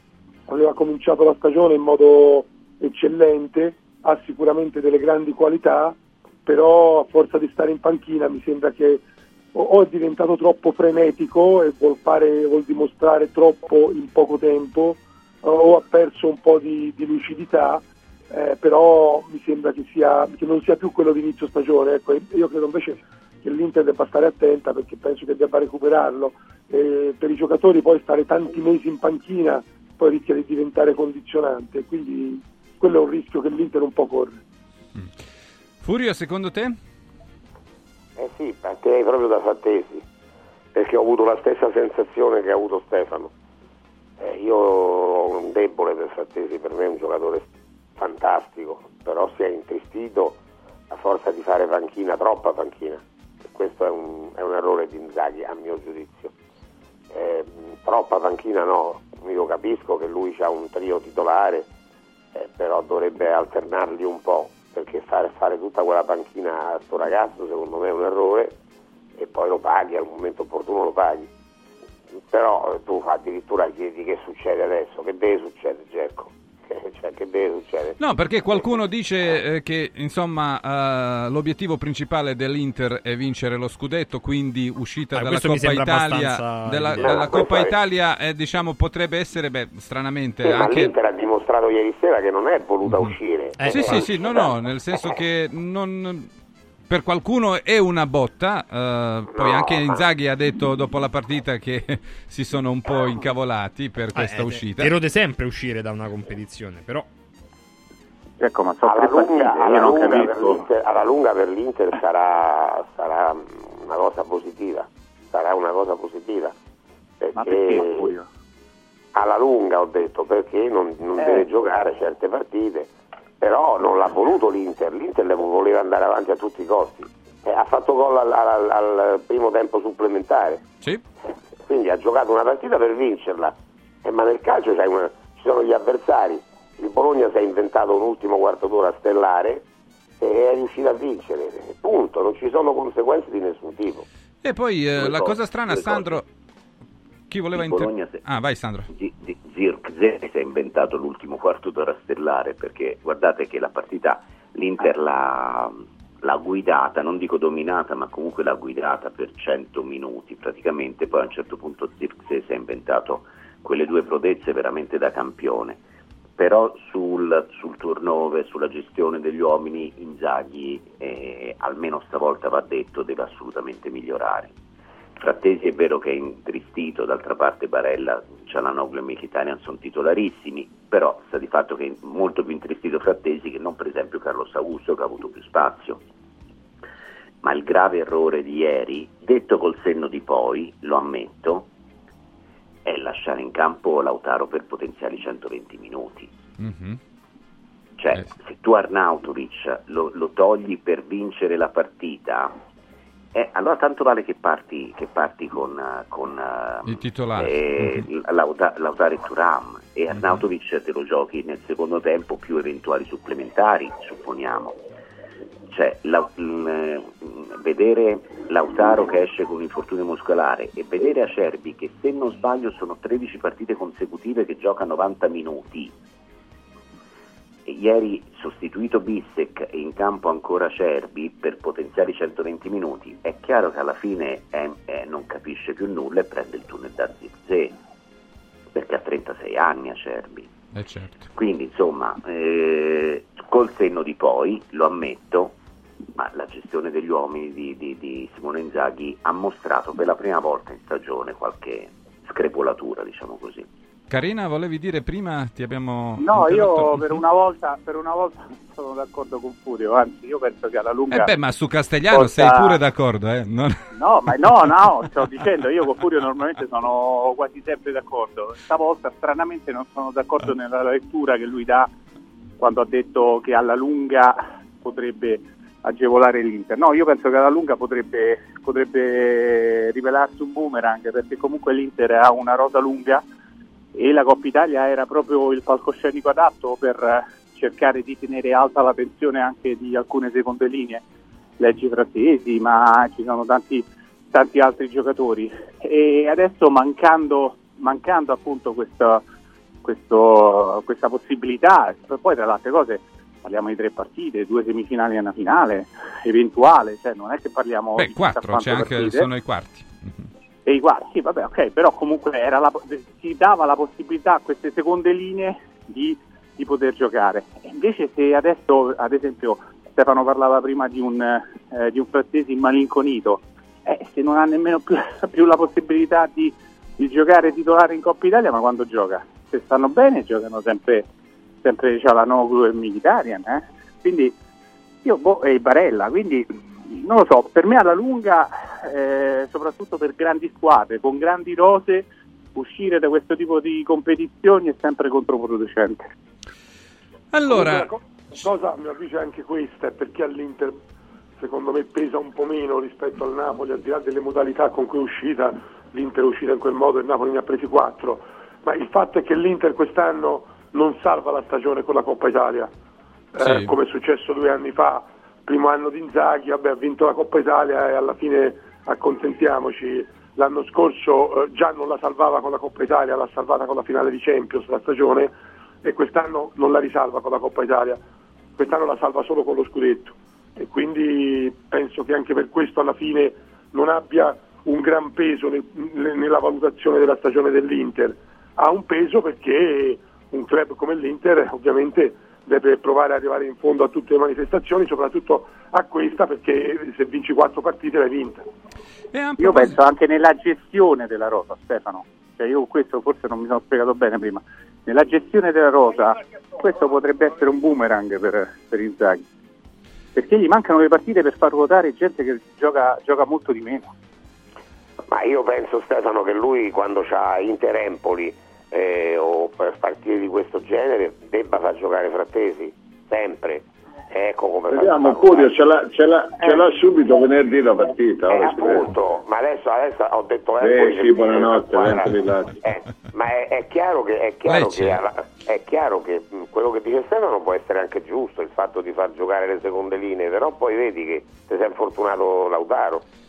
Eh Cioè, sì. la- eh, so, so cinque partite, non so tre, so cinque. Eh, eh, prima di cambiare argomento e andare sul big match della prossima giornata, Roma-Napoli, eh, Sandro, eh, qualche informazione sull'infortunio di Lautaro ce l'hai?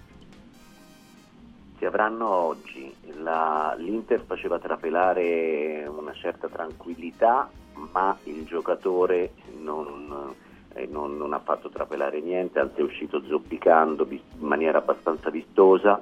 L'Inter spera che sia semplicemente un indurimento muscolare, un affaticamento muscolare, non una contrattura o peggio uno stiramento. Stiramento non credo proprio. Però la- sai, al di là dell'entità dell'infortunio che ci sono delle sfumature muscolari, diciamo così, nelle cose che ho detto, la- l'unica cosa che non una sfumatura è che è assolutamente a rischio per la prossima partita, perché si gioca fra due giorni. E allora, è un punto sì. brutto comunque, è un punto brutto quello. Eh sì. Un punto in cui lui si toccava. Io pensavo fosse pubalgia. Eh, Eh, non già, si gioca ah, pallone, eh, non Eh, perché si toccava niente. come se fosse pubalgia. Sì, è vero. Allora, ragazzi, c'è un big match. Ci sono due squadre ferite. Ci sono due squadre, diciamo, anche nei guai. E parliamo della partita Roma-Napoli. E beh, perché la Roma ha perso contro il Bologna, è scivolata all'ottavo il Napoli posto. Coppa il. Napoli è uscito eh, con una sconfitta disastrosa, una debacle, 4-0 contro il Frosinone. Ci sono i processi che si fanno sia per quanto riguarda la squadra giallorossa che quella azzurra. E quindi, ehm, Stefano Carina, tu oggi scrivi anche del- dei due attaccanti che devono eh, dare di più, devono svegliarsi, e sono Lukaku e Osimen. Sì, No, hanno io fatto dico- qualcosa, dico- però... No, io dico che non ho detto che, che si devono svegliare perché Osimena ha segnato 8 gol in 16 partite, Lukaku ne ha segnati 12 in 19, quindi mi sembrano abbastanza svegli. Eh, dico un'altra cosa, che Roma-Napoli, eh, le- le- diciamo che la copertina di Roma-Napoli è Lukaku contro Osimen, soprattutto mancando di Bala che si poteva contrapporre a Kvaratskhelia.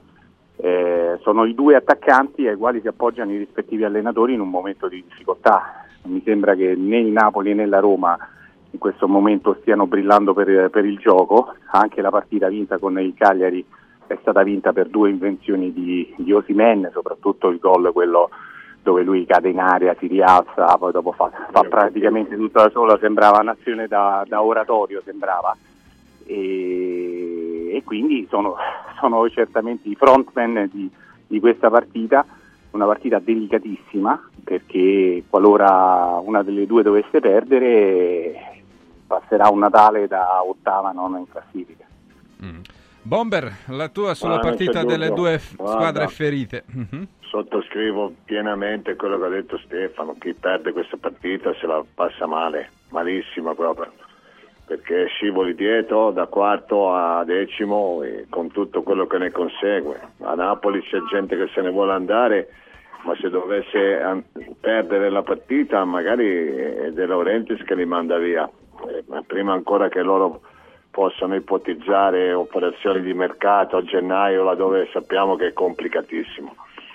Dall'altra parte eh, è il momento proprio di, di- di- di vincere una partita, assolutamente, io non so come, attenzione, eh, non do favorito a Roma, ma è il momento di dare un segnale forte per, per tutti, per l'ambiente, per la, per- per la società soprattutto, che mi sembra ancora indecisa sul prossimo futuro e capire veramente se questa squadra è in grado di competere con le migliori perché al momento non ha vinto uno scontro diretto. Io non lo so se l'allenatore o, o se i giocatori prima abbiamo parlato di Pellegrini e, ho capito che è tre mesi che gioca in condizioni non ottimali e si vede pure eh, devo aggiungere.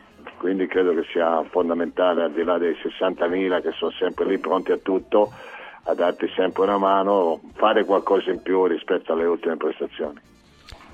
Su che cosa deve puntare Stefano Agresti, Furio, la, la Roma e su che cosa deve puntare il Napoli? Visti i momenti. ma è una partita difficile dal punto di vista psicologico da giocare questa per tutte e due per le condizioni in cui sono e su cosa devono puntare.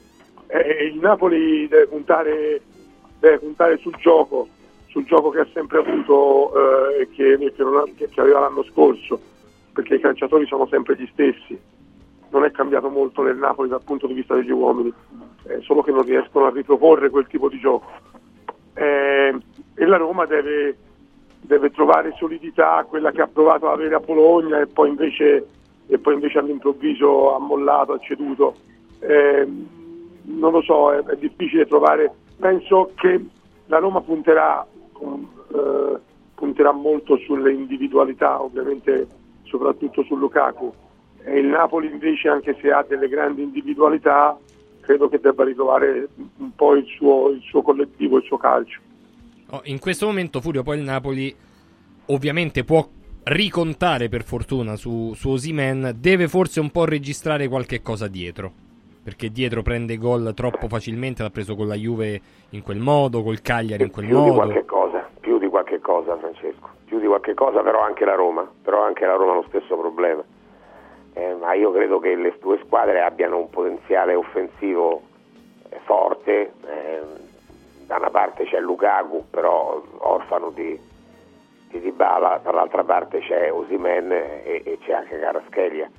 Però il Napoli, eh, ha avuto, il Napoli di Mazzarri almeno ha avuto una eh, involuzione negativa perché aveva cominciato bene perdendo, perdendo partite una appresso all'altra, però contro grandi squadre, giocando discretamente. Nelle ultime partite ha giocato male, perché anche col Cagliari ha vinto ma ha giocato male, e però ha risolto con l'invenzione di Osimen. E quindi secondo me su questo devono puntare. Incredibilmente il Napoli gioca meglio fuori casa, però la Roma gioca molto meglio in casa. La Roma è una squadra che perde fuori casa, il Napoli è una squadra che perde in casa. E in questo caso si incontrano la Roma in casa e il, il Napoli fuori quindi è una partita aperta. Io credo che la Roma possa essere leggermente favorita eh, perché comunque i 60.000 come dice il Bomber, perché comunque è una partita che se la perdi vai veramente nel baratro. La Roma non, il Napoli similmente, però la Roma se perde questa partita ragazzi è un disastro, un disastro, calcisticamente un disastro. Bomber? Sei d'accordo? Ah, l'ho detto prima, è un disastro totale perché sei in un momento eh, che non ti puoi permettere. La partita di Bologna poteva darti quel, quel punto che ti teneva lì e invece, invece sei crollato nella seconda parte e quindi hai necessità di una prestazione. Ora Pellegrini, ritorniamo a Pellegrini che non ci sarà o che, che, che, a, a, chi potrà essere una spalla giusta in questo momento per dare una mano a Lukaku in avanti e avere un po' più di, di, di, di certezze e cercare in tutte le maniere di, vincere questa partita. Te l'ho detto prima, non, non ti so dire, non ho una chiave, non, non, ce l'ho la chiave di lettura, trovare una solidità che, in questo momento sembra venire meno però anche il Napoli ha i suoi problemi e quindi sotto questo aspetto non si è svantaggiato. Carina, dove la può vincere la Roma, dove la può vincere il Napoli secondo te? La Roma si ritrova l'efficacia ad esempio sulle, sulle palle da fermo, eh, che le mancano terribilmente dal, dall'inizio del campionato. La Roma lo scorso anno, anzi nei primi due anni di, di Mourinho, un gol su tre arrivava da palla da fermo e quest'anno invece sta facendo molta più fatica eh, il Napoli dietro balla, eh, Lukaku se, io penso che sarà una partita d'attesa da parte della Roma che darà il pallino del gioco al Napoli e se riesce a innescare Lukaku negli spazi eh, con Ostigard e Nathan eh, beh, qualche possibilità di far proprio la partita c'è. Il problema è, è dietro, è dietro perché comunque la Roma soffre terribilmente il gioco sulle fasce, lo abbiamo visto a, a Bologna.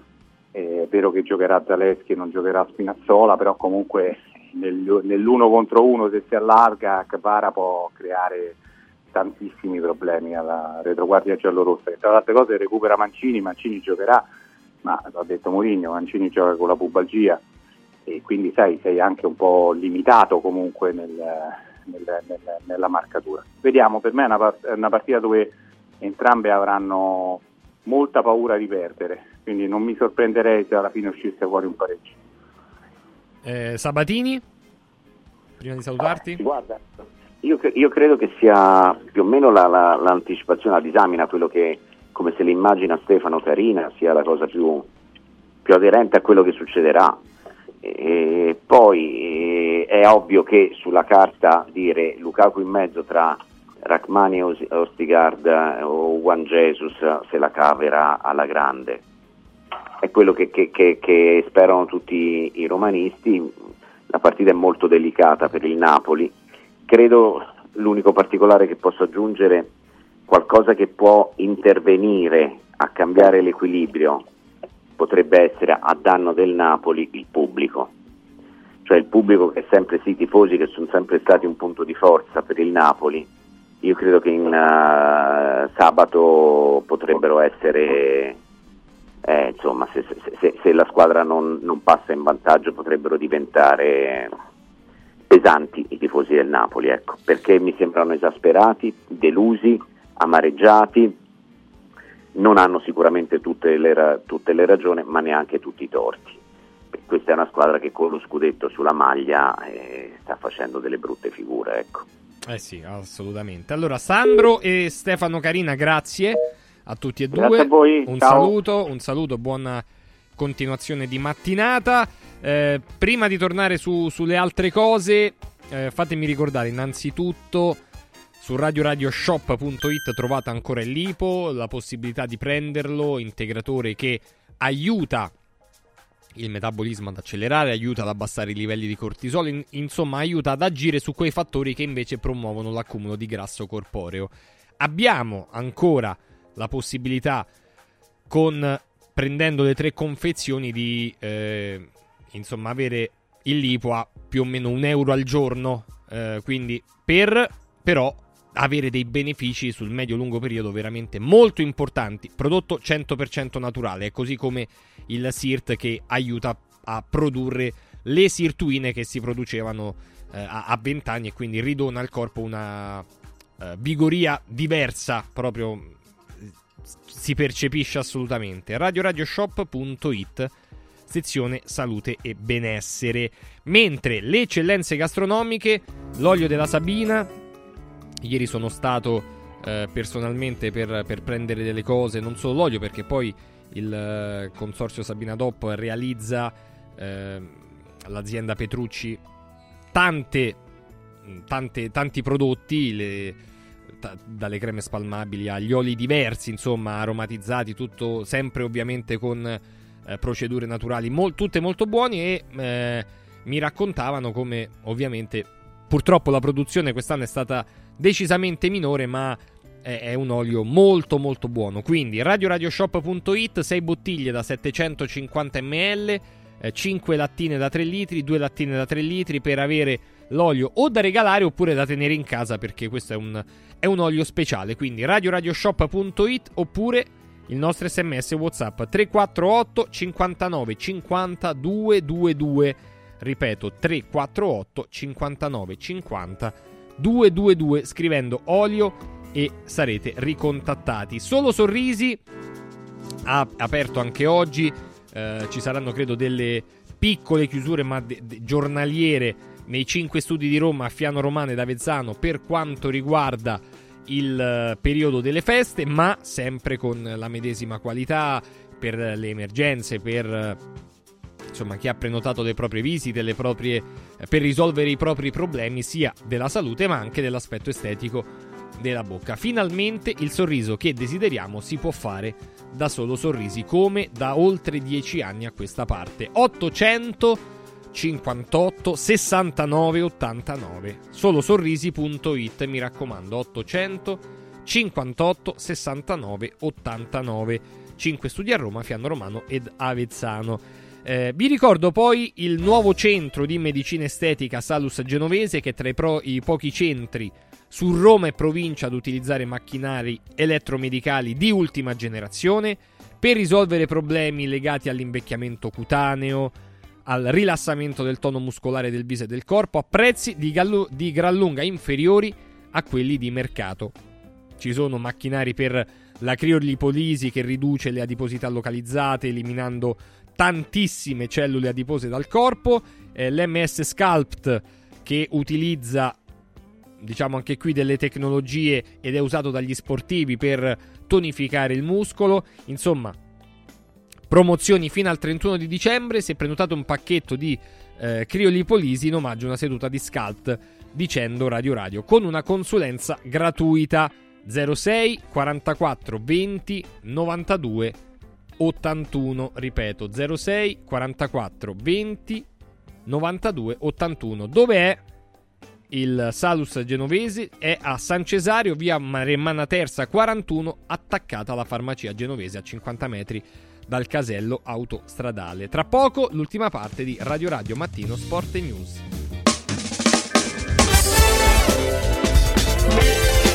Radio Radio Mattino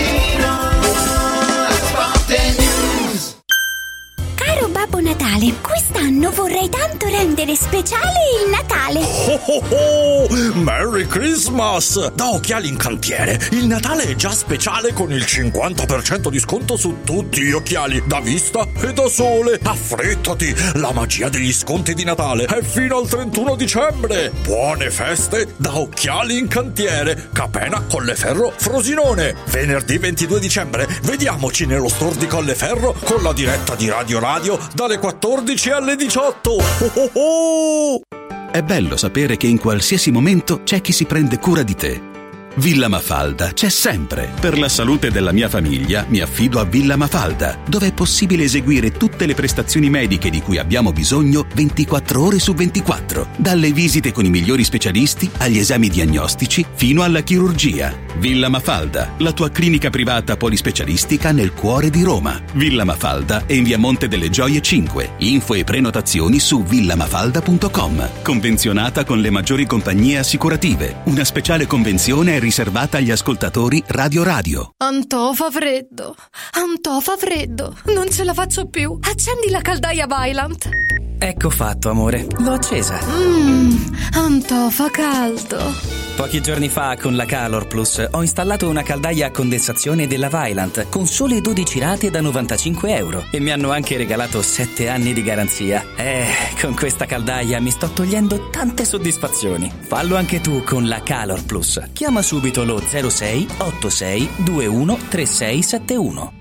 Antò. Il centro medico estetico Salus Genovese è sempre all'avanguardia. Infatti trovi elettromedicali per il ringiovanimento di viso, collo e décolleté. E i prezzi? I prezzi sono i più bassi del mercato. Prova MS AIFU e Hydra Facial. Prenota una consulenza gratuita al numero 06 44 20 92 81. Salus Genovese a San Cesareo 06 44 20 92 81. Salute e bellezza su misura per te.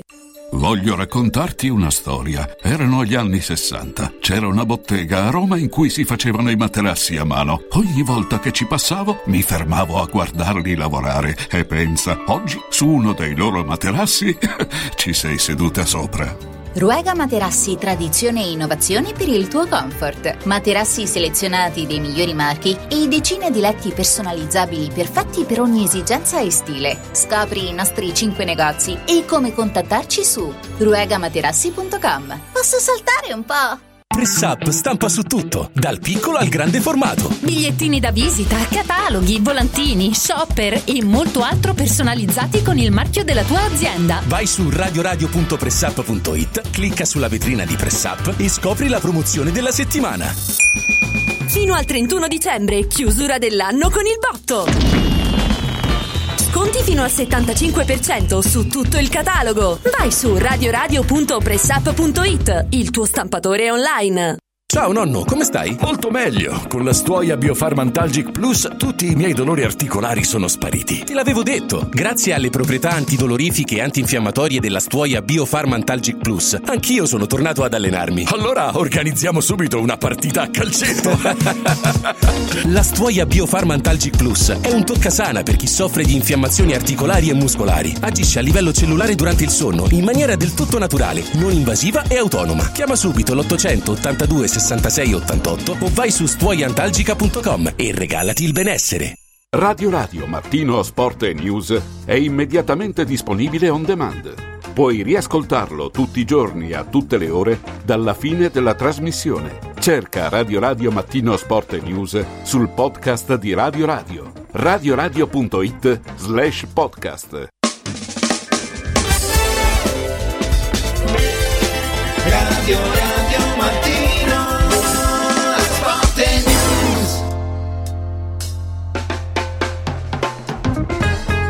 Torniamo in diretta, sono le 9.39 minuti, Furio Focolari, Stefano Agresti e Roberto Pruzzo sono con noi. Francesco, torniamo ad occuparci anche della Lazio, eh, perché oggi ci sono diversi argomenti, si parla eh, della rifondazione, della volontà di Lotito di rifondare la squadra e poi si parla anche eh, del caso Luis Alberto.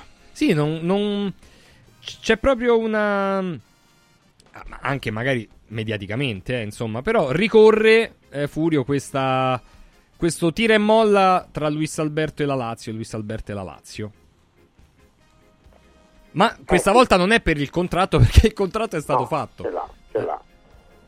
Eh, ma Luis Alberto è scontento, è evidente, è scontento, ehm, e quindi eh, non è uno che sta buono, non è uno tranquillo, è uno che crea problemi.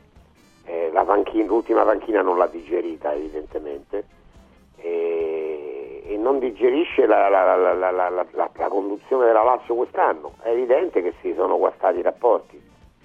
Eh, dopodiché ognuno può dire la sua, eh, ha ragione, ha torto. Luis Alberto si mette sempre quasi nella parte del torto per i comportamenti che usa. Eh, però alla base ci può essere eh, qualcosa per le quali invece potremmo pensare anche che abbia delle ragioni. Eh, però non ne esci mai, con uno come Eh, Luis esatto. Alberto non ne esci mai. Bomber? Sì, sì, è un casino perché il mal di pancia ce l'ha d'estate, noi penso che tutti della Lazio pensavano che ce l'avesse solo d'estate, adesso ce l'ha pure sotto Natale, dopo aver rinnovato un contratto importante e credo che anche questo abbia, possa eh, essere o aver influito su, su altri giocatori che, che comunque dovrebbero avere questa opportunità, mi sembra che invece le cose stanno andando per le lunghe, guarda caso sono i due giocatori che, che l'anno scorso facevano clamorosamente la differenza e quest'anno non la fanno per niente. Alberto ha avuto un prolungamento e io sono uno di quelli che si batte, no, tra virgolette, perché dopo i 30 anni si va da anno per anno. Così non è stato, lui dovrebbe essere molto riconoscente alla Lazio che gli ha dato questa, questa opportunità di guadagnare a 35 anni una cifra incredibile, mettersi lì buono e cercare di, di giocare al, al meglio delle sue possibilità, visto che ultimamente è stato anche abbastanza sottotono. Eh, Stefano Agresti, tu come te lo spieghi questo rapporto sempre un po' odi et amo?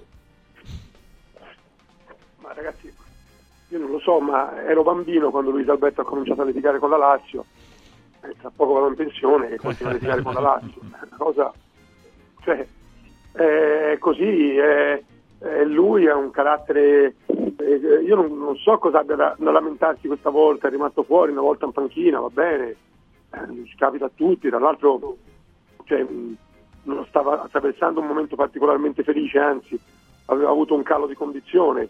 Eh, questo ragazzo ha un carattere veramente particolare, eh, eh, mi sembra anche uno, come ti posso dire, molto istintivo, non mi sembra uno, però, però è difficilissimo da gestire, cioè ha sempre qualcosa che, non- che non gli va bene. Guarda, io penso che con il talento che ha, forse se avesse avuto un altro carattere, ma, ma non è uno, non mi sembra uno, come ti posso dire, eh, irrispettoso, uno probabilmente uno veramente che, che- che soffre anche un po' con se stesso, non lo so, ma, ma se avesse avuto un altro carattere con il talento che ha, probabilmente avrebbe anche avuto una carriera, una carriera migliore, perché uno così che praticamente non è mai stato eh, preso in considerazione dalla nazionale spagnola, per quanto una nazionale ricca di talenti, ma, ma- ma- ma, insomma, ora, ora anche un po' meno, invece avrebbe avuto tutte le qualità per farne parte e credo che, che sia un po' lui stesso vittima del suo carattere, eh, però ora francamente non so di cosa si debba lamentare. Gioca male da due mesi, ha giocato benissimo all'inizio della stagione, gioca male da due mesi, se una volta va in panchina, sta in panchina. Eh sì, e poi eh, eh, Bomber, ehm, oltre di- diciamo a Luis Alberto, c'è anche questa ehm, questione che riguarda la rifondazione della Lazio, di cui si parla sempre di più. Qualcuno la chiama anche la rivoluzione. Qualcuno dice anche che già qualcosa si è visto durante l'estate con l'arrivo di sei nuovi giocatori. Però sembra che il presidente Lotito pensa di continuare per quanto riguarda la rifondazione della sua Lazio. Eh, ma come? Questa è la domanda, no? Perché se l'anno scorso ha speso una cifra importante, se tu vuoi fare una rivoluzione per cercare di, di- di mantenere il livello, di migliorarlo, eh, gioco forza devi tenere quelli buoni che hai e prenderne altri più forti. Eh, I giovani costano cari e non hai, secondo me, la possibilità di, di- di poterti giocare il Milinkovic della situazione in que- in questo caso. Non credo che la Lazio abbia giocatori che li possono ehm, permettere di incassare so, 100 milioni per, per di calciatori. A quel punto, eh, a quel punto diventa difficile, devi gioco forza arrivare in Champions eh, e quindi io la rimanderei un po' questa rivoluzione, cercherei in tutti i modi di, val- di valorizzare intanto quelli che, che sono stati acquistati e migliorare assolutamente la classifica cercando di, di- provare a, a ritornare presto o tardi a giocarsi le prime quattro posizioni. Ecco Furio, eh, dobbiamo anche dire, Bomber dice eh, chi sono quelli, infatti come, come potrà eh, farlo eh, la Lazio, ma eh, Felipe Anderson è in scadenza e non si sa se rinnoverà il contratto. Ciro Immobile ehm, potrebbe andare anche la Gazzetta, ieri ha scritto che eh, adesso prenderebbe eh, diciamo in considerazione ancora più eh, seriamente una possibile offerta dall'Arabia Saudita e ce ne sono. Eh, poi Marusic, che è uno dei senatori e credo che le ultime sue prestazioni preannunciano un suo possibile addio. Poi abbiamo Vessino, che certo non appartiene diciamo, alla, alla vecchia eh, classe, ai senatori, perché non è così a lungo alla Lazio, però pure lui mi sembra che è alla porta di uscita. Kamada non ha convinto, si parla anche della sua possibile partenza a gennaio. Quindi ehm, ci sono diversi giocatori ed importanti che sono al bivio. Sì, sì, ma non è una rifondazione, parla di rifondazione non conosce la Lazio, secondo me, e non conosce lo Tito.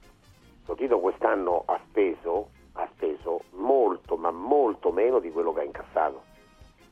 E, e, e, e- Bandiera ai 420 deve speso la più grande cifra perché, Sì, perché lui ha 101 preso- milioni. eh, lui dice, ma non- non- non- conti alla mano non ci, non ci arriveremo mai. Ma soprattutto c'è un fatto che oltre alla vendita di Milinkovic ed altri giocatori che hanno portato 50 milioni, lui ha avuto i soldi della Champions League. E li ha avuti, li sta avendo, eh, cosa che non ci sarà il prossimo anno. Quindi tutta sta rifondazione, cioè dove tira fuori i soldi lo Tito? Lo Tito non ha mai eh, mostrato di essere uno che spende tanti soldi se non li ha. Giustamente, giustamente, lui non è che deve fare il passo più lungo della gamba. Quindi la rifondazione, eh, quello che dici tu è giusto, ci sono alcuni giocatori in uscita, eh, sicuramente. Eh, Kamada, eh, come è entrato dovrebbe uscire, non se ne accorge nessuno. Eh, ma proprio nessuno, nessuno si accorgerà che Kamada non c'è più. Eh, Vesino anche per le ultime discussioni con l'allenatore, anche lui andrà via, eh, ma saranno sostituiti da giocatori così. Cioè la rifondazione significa eh, che eh, vanno via 10 giocatori, ne compro 10. Però Furio, se ti vanno via due dei tre attaccanti eh, principali, Ma, ma è un cambiamento... via, ma, non- ma non ti vanno Mm. via, vedrai che i- Mhm. i rinnovi poi in qualche modo arriveranno, arriveranno chiaramente più, più come vuole lo Tito, perché Felipe Anderson adesso ha, ha 30, 30 anni, quanti ne ha? Sì, 31. 31 l'anno prossimo, sì, 3. 31 l'anno prossimo, no? Eh, ma, ma dove li va a prendere 4 milioni di ingaggio, ragazzi? Ma, ma, ma, ma è mica facile, ma chi te li dà 4 milioni? O, o vanno tutti in Arabia Saudita, Eh, ma, ma non mi pare che sia così. Eh, se no, chi te li dà 4 milioni di ingaggio? Capito? Non, non- non è così. No, ma sono pieni di stranieri, eh. Sono pieni di stranieri. Se non cambiano il regolamento, eh, loro gli stranieri li hanno già tutti. Eh, esatto, esatto. Cioè, loro, Vabbè, loro ma possono sai, prendere. Ma, ma lì cambiano come gli pare, però. Stefano. Sì, No, loro no, possono... forse, infatti stanno, stanno lavorando per cambiarlo. Però tieni conto ecco, che insomma.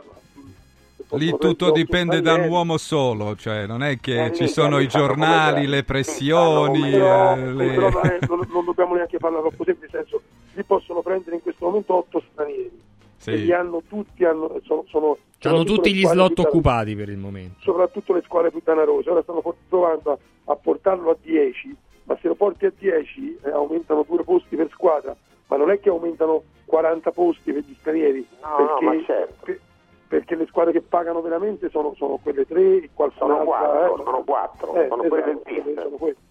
Eh, sono- per cui si aprono 7-8 posti in più non è che poi magari qualcuno potranno anche venderlo ma insomma non è che abbiano posti per tutti ecco. Tipo Gabri Veiga al Newcastle, per esempio. Eh sì.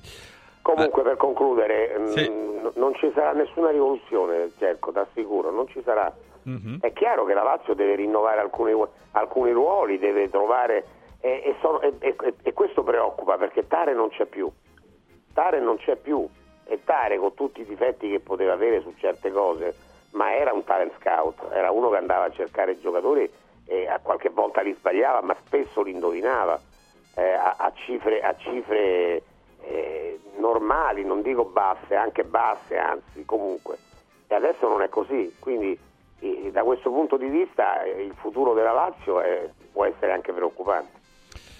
Allora, Stefano, secondo te, beh, Furio dice che non ci sarà, eh, conoscendo certo Lotito e la storia sua alla Lazio, una- un cambiamento così clamoroso, però dall'altra parte abbiamo detto Luis Alberto con il suo mal di pancia, Marusic che sappiamo eh, che pure lui vorrebbe andarsi, eh, Immobile che anche ha i suoi anni, a parte che c'è l'interesse dell'Arabia Saudita, Felipe Anderson in scadenza del contratto, eh, Cataldi, anche lui sembra che è finito in, in secondo piano, quindi metà dei titolari o dei senatori che hanno diciamo, portato la Lazio alla- al secondo posto nella eh, stagione precedente, in uno o nell'altro modo sono in bilico, o per il contratto o perché sono fuori forma o perché non si sentono bene.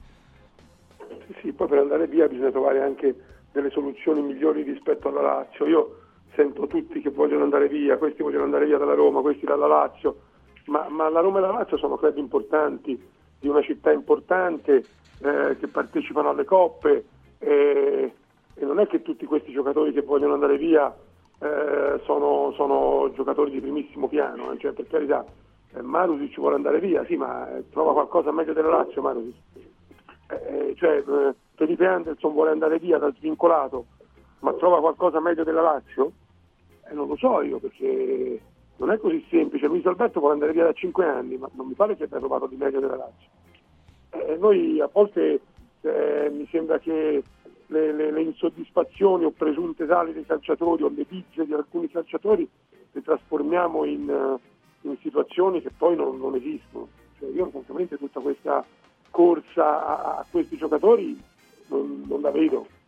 Eh, vediamo Felipe Anderson che fa. Ma vediamo. Stefano, semmai c'è da registrare una cosa che io ne parlavo anche ieri pomeriggio. Eh, la, la novità, secondo me, è che probabilmente Sarri ha perso un pochino eh, il bastone dello spogliatoio. Perché eh, i giocatori sono scontenti, eh, molti vogliono andare via. il direttore sportivo fa quel discorso per dire oh buoni tutti perché qui l'allena- l'allenatore non si tocca e la vedo quasi come un'escusazio non pedita oppure, oppure, oppure c'è qualcuno che, che rumoreggia e l'allenatore non ha in mano la situazione Eh, do- dobbiamo pensare anche a questa possibilità che non è una certezza ma è una possibilità. Allora, eh, si gioca do- eh, dopodomani anche la partita Frosinone-Juventus all'ora di pranzo alle 12.30 ed è una situazione particolare, Bomber, perché eh, tra le file della Frosinone ci sono i tre giocatori e sono tra i migliori, perché Sule e Barenecea forse sono i migliori. eh, mentre Caio Giorge sì, non è diciamo Eh, perché si è fatto pure però male, anche eh. lui Sta sta, cominciando uscendo, a- anche sta lui cominciando a certo. giocare, sì, è vero. E sono i giocatori della Juve in prestito al Frosinone. E adesso ecco. arriva pure Uise. che, che- che- che vorresti dir- dire? No, niente, dai? io Ah, ma tu facevi Certo. allusione. Ah, vabbè. No, non facevo No, allusioni, lui- però ma potrebbero essere anche ragazzi motivati per dare di più, per dimostrare di essere bravi. Dovrebbero. Mhm. Dovrebbero essere motivatissimi perché comunque questa opportunità che, che- che la, la Juventus gli ha dato e che il Frosinone sta, sta dandogli ancora di più grazie a, certamente ad Eusebio Di Francesco che, che- sta facendo benissimo, che li sta aiutando molto, credo che sia la rivalsa, no? Il tentativo di, di dimostrare che possono tornare lì. Ora io, parlando di, di- di questo ragazzo di Sule, credo che ci siano veramente delle buonissime prospettive.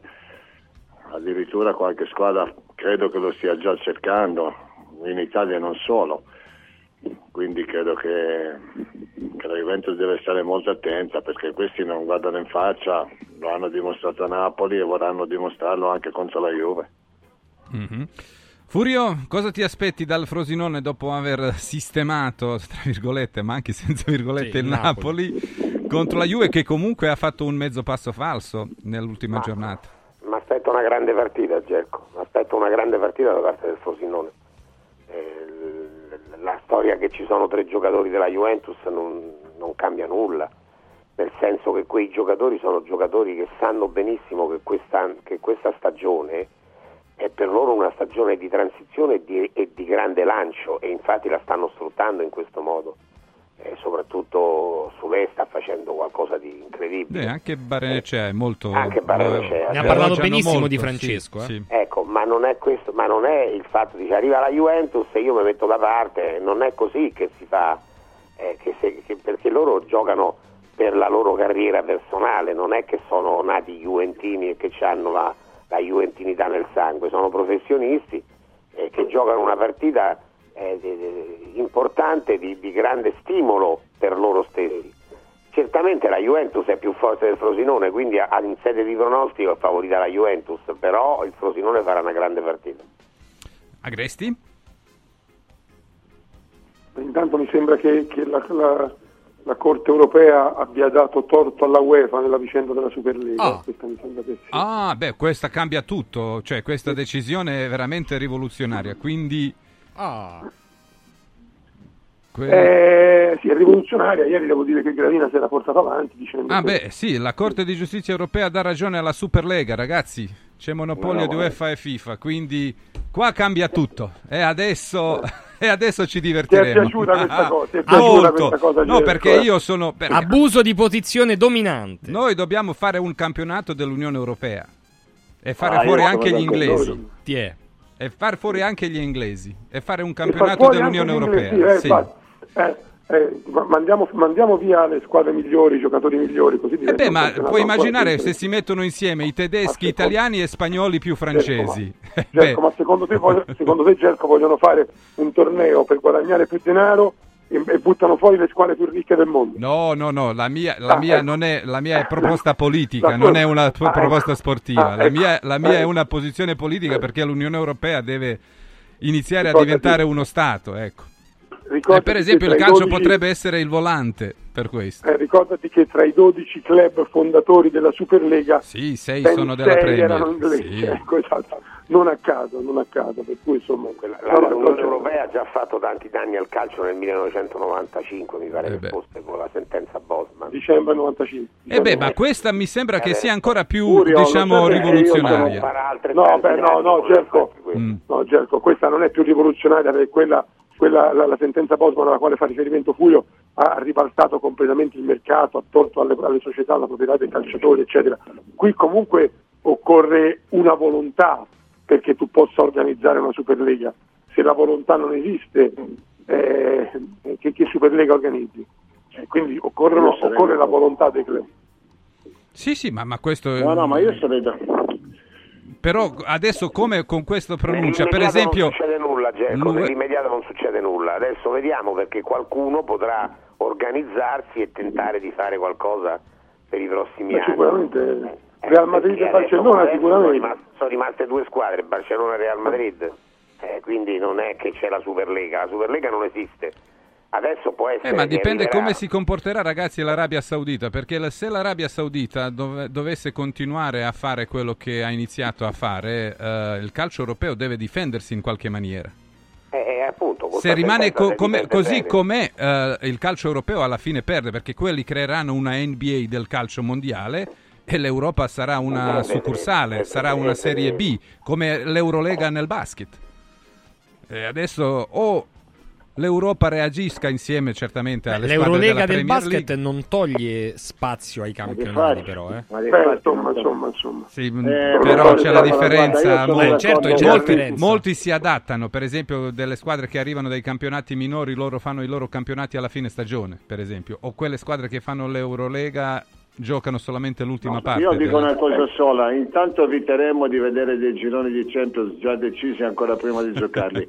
e, poi, e, e poi fammi dire, Sì. secondo me, facendo anche proprio riferimento a- all'Eurolega di basket, eh, sarebbe anche possibile che qualche squadra di seconda fascia, possiamo dire, in campionato abbia l'opportunità veramente di, di poter provare a vincerlo perché giustamente ora prendo Armani Milano e, e-. Bologna, no? Mhm. Armani, Bologna, ma anche le altre che fanno parte della, della competizione sono chiamate a un dispendio notevole no? perché giocano praticamente che continuamente in, Sì, in- due in partite a Eurolega. settimana sempre. E Cioè, quindi però- potrebbe succedere che qualche squadra di, di- di- di rin- di- di rimpi- di rincalcio come c'è adesso nel nostro campionato potrebbe giocarsi il campionato italiano e avrebbe un interesse superiore rispetto a quello che c'è adesso perché, perché è successo l'anno scorso che Napoli se n'è andato per conto suo che campionato è stato. Quest'anno quasi quasi c'è un'altra che se ne va e quindi potrebbe creare un maggiore interesse anche a livello nazionale. Dobbiamo Cioè, Roberto, ma chiudere secondo, te, ma Mhm. secondo te la, fina- la finale della, della scudetto del basket come sarà? Eh beh, Virtus Sarà- Milano. sarà- Eh, non è detto, sarà eh. Virtus Milano. Detto. Quindi- Eh beh, anche un No, bene no. per il basket, eh, quindi. Mm. Senza i grandi rivali, ragazzi, non c'è interesse e non girano i soldi. E alcuni sport hanno pagato molto il fatto che, eh, specialmente magari anche lo stesso pallacanestro, che a Roma non abbiamo oramai da quanti anni una squadra in, in Eh, Serie A. sì, è lì perché non c'è Eh, stata anche le voglia piazze di, importanti. di investimenti. Benissimo, sono le 10 un minuto. Grazie a Furio Focolari, grazie a Stefano Agresti, grazie a Roberto Pruzzo. Quella notizia è la notizia del giorno e vedremo se sarà la notizia del secolo per quanto riguarda il calcio. La Corte di Giustizia europea dà ragione alla Superlega, c'è monopolio di UEFA e FIFA. Ora bisognerà vedere se, se questo eh, cambierà le carte in tavola e se effettivamente si rifarà la Superlega. Grazie Gelco, ne parleranno Franchi. sicuramente nel pomeriggio. Tra poco i Bergovic e i Borgonovo. Radio Radio Mattino